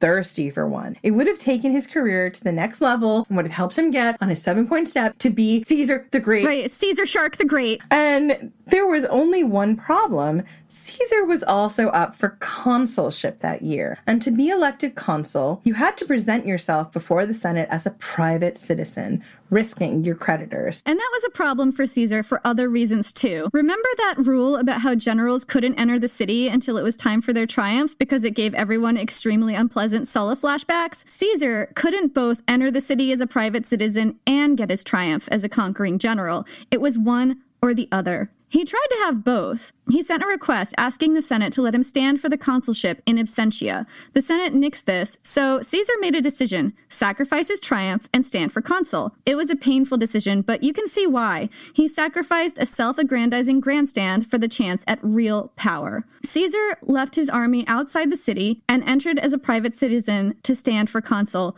and the Senate was livid. By this time, Caesar had made a lot of enemies, especially among the traditionalists like Cato and Cicero. He had done a lot to deliberately piss off the Sullan regime in the past decade or so. Here's a fun example of that. At one point, I think during his aedileship in 65 BC, this would have been five or six years ago, since bringing out the images of Marius at his aunt's funeral had gone so well, Caesar took that stunt a step further. He commissioned more images of Marius and statues of the victories bearing trophies, and he had them set up all over the capital in the middle of the night. People woke up in the morning to find these golden, glittery statues bearing inscriptions celebrating Marius's victories all over the capital. It was like Christmas morning for the downtrodden Marian supporters and magpies of the world, as well as a giant FU to the Sullan regime. The citizens lost it, and so did the magpies. Jen always has to make sure to mention the um, impact on the magpie contingent. Marius's underground supporters gathered in the capital, moved tears and wildly applauding. And of course, Caesar just slapped his sunscreen in and basked in the glow of it all. Caesar wasn't just annoying to the traditionalists, he was dangerous. People were willing to riot in the streets for him, and his troops loved him enough to declare him imperator. Imperator! Imperator! We're ridiculous. oh, that made the conservative factions twitchy. They didn't like Caesar's agenda, and they didn't like the kind of loyalty he inspired in angry mobs and armies, and they didn't like the way he wore his toga, and they didn't like his face. I mean, can you blame them about the loyalty in angry mobs and armies? I mean, that is slightly terrifying. They do have a point there. But his toga, I mean, that's not fair. Or his face. He can't help that. Caesar can't help his face, you guys. We don't blame you for being upset about the angry mobs. We'd also be upset about the angry mobs. So they did everything they could to stop him, and they probably believed they were on the side of right here. I feel like that's one key thing about Caesar's story is that it's so often presented as he's the good guy and he's on the side of the common man, and that isn't how everybody saw it, and sometimes they had a point. Caesar definitely was a populist, and he definitely spoke up for the desires of the retired troops, but he also wanted to be king. Everything he was doing was about him being in charge. You could argue that his populist platform was very calculating. It was to elevate him and to use the power of his supporters to make other people afraid of him. Right. So, anyway, the conservative factions of the Senate did everything they could to stop Caesar from gaining more power and from standing as consul. And once it was clear that they couldn't stop him, they tried to hamstring him. Caesar fought back. The minute he hit Rome, he negotiated a peace between Crassus and Pompey, the two big power movers in Roman politics. And I cannot express how big a feat that was just to get these two in the same room without killing each other. But Caesar was actually uniquely placed to do it. I mean, Crassus completely believed that he was in his pocket because Caesar owed him literally everything. And Pompey, well, they had something in common. They were both great military minds. And one thing you notice about looking at Pompey's career is that he was a really good general and he was likable, but he wasn't that politically adept. Like he kept making these missteps. And Caesar was politically adept, so Pompey needed Caesar too. Caesar had something that they both needed. Caesar somehow got these two to unite behind him. The three men agreed to make no moves that did not benefit the other two and to back each other in all things. This was the first triumvirate. Caesar solidified the agreement by marrying his daughter Julia to Pompey, who was suddenly single after divorcing his previous wife Muncia for infidelity, with guess who? No, not Caesar. Shocker. Who wasn't Caesar's? Who wasn't getting some of that magic D back then? Everyone was getting some of it. Everyone who wanted some got some. And Caesar's daughter Julia would have been about 17, and Pompey was 47. Six years older than her own dad. Yes, she's marrying someone older than her own dad. And Pompey fell wildly, ridiculously, passionately in love with Julia, and he was ridiculed for it. And apparently, despite the age difference, Julia loved him back, and this was a happy marriage. It looks really problematic to us today, but according to the ancient sources at least, they were happily married. Yeah, which is slightly astonishing. Kind of mind blowing, but that's what it says. Meanwhile, Caesar married a teenager named Calpurnia. She was 16 and he was 41. This whole triumvirate was sealed with a round of marriage to teenagers, which is just awful. Very disturbing. Calpurnia was known to be shy and retiring, not a political animal at all, and Caesar kept on seeing Servilia after he was married to Calpurnia. Every consul needs a co-consul. Caesar wanted to run jointly with a rich guy named Lucius Lu- Lucius. Lucius Lucius? It actually does, if you look at it quickly, look like Luscious Lucius. I think you guys have been listening long enough and you want to run with it, so that's what we're going to call him. And Luscious Lucius was politically hands off, pretty much a walking ATM machine who would have given Caesar carte blanche. But the Sullan traditionalists laid out heavy bribes to make sure that it was a guy named Bibulus sharing the consulship with Caesar instead. Caesar had worked with Bibulus before. They'd served together as aediles five years ago, overseeing public festivals and buildings. Bibulus was about as charismatic as vanilla pudding. Oh, that's unfair to vanilla pudding. I mean, I don't like vanilla pudding, but some people do. Well, sure. I mean, vanilla pudding is delicious, but it's not known for its riveting speeches, is all I'm saying. Well, that's fair enough, but also, vanilla pudding is not known to be something that can make a speech. Bibulus was also known as not being someone, someone who could make a speech. Funny enough. I set that up for you. you could argue whether vanilla pudding was better at speech making than Bibulus. He was good at meme making, though. We're going to get to that. While they were both aediles, Bibulus split the cost for all the lavish public festivals and restoration projects, but Caesar took all the credit. Bibulus was kind of a good sport about this. He joked that he'd suffered the same fate as Pollux at the Temple of Castor and Pollux. Everyone just called it the Temple of Castor. But Bibulus wasn't joking around now. He was there to be a check on Caesar's power, to stop him at every turn. And this did not work out so well. One of Caesar's first acts as consul was a favor to Pompey. He put forth a totally routine bill to redistribute some land to Pompey's soldiers who'd been waiting for their resettlement package for several years. Bibulus opposed this bill passionately, staging a walkout, insulting the soldiers who would have benefited from the bill, and even trying to prevent the vote by declaring that he'd seen ill omens that prevented the Senate from gathering. And Caesar totally ignored this because Caesar was the Pontifex Maximus, so he had the authority to. This could cause a massive riot. You don't want veterans really angry at you. Like, this is not a good plan, Bibulus. Yeah, Bibulus is not looking at the arc of history here when it comes to the armies and how they interacted with the leadership of ancient Rome. Yeah. Finally, Bibulus stormed up the steps of the Temple of Castor. sorry, the Temple of Castor and Pollux to protest the bill. But Pompey had flooded the city with his soldiers to intimidate the opposition. These soldiers were rightly pissed off, belligerent, and looking for a fight. Bibulus was the perfect target. Yeah, because he, he picked on them earlier. Well, yeah, and they've been waiting ages for this resettlement package. They'd done their duty. This is deeply unfair. And he was basically doing it because his job was just to trip up Caesar at every turn. He was just blocking him to block him. Yeah, and he had, was not taking any consideration for the fact that these were people's lives and livelihoods that he was really impacting and people who had served their country. Like, not okay. Sorry, I get really riled up about that. Anyway, an angry mob roughed Bibulus up, pushed him to the ground, and dumped a bucket of manure on him. Bibulus staggered to his feet and screamed at the crowd to kill him and end his humiliation. Just kill me! I'm stinky and this is awful and you won't let me do my vote and I hate you and I just want to go home. Just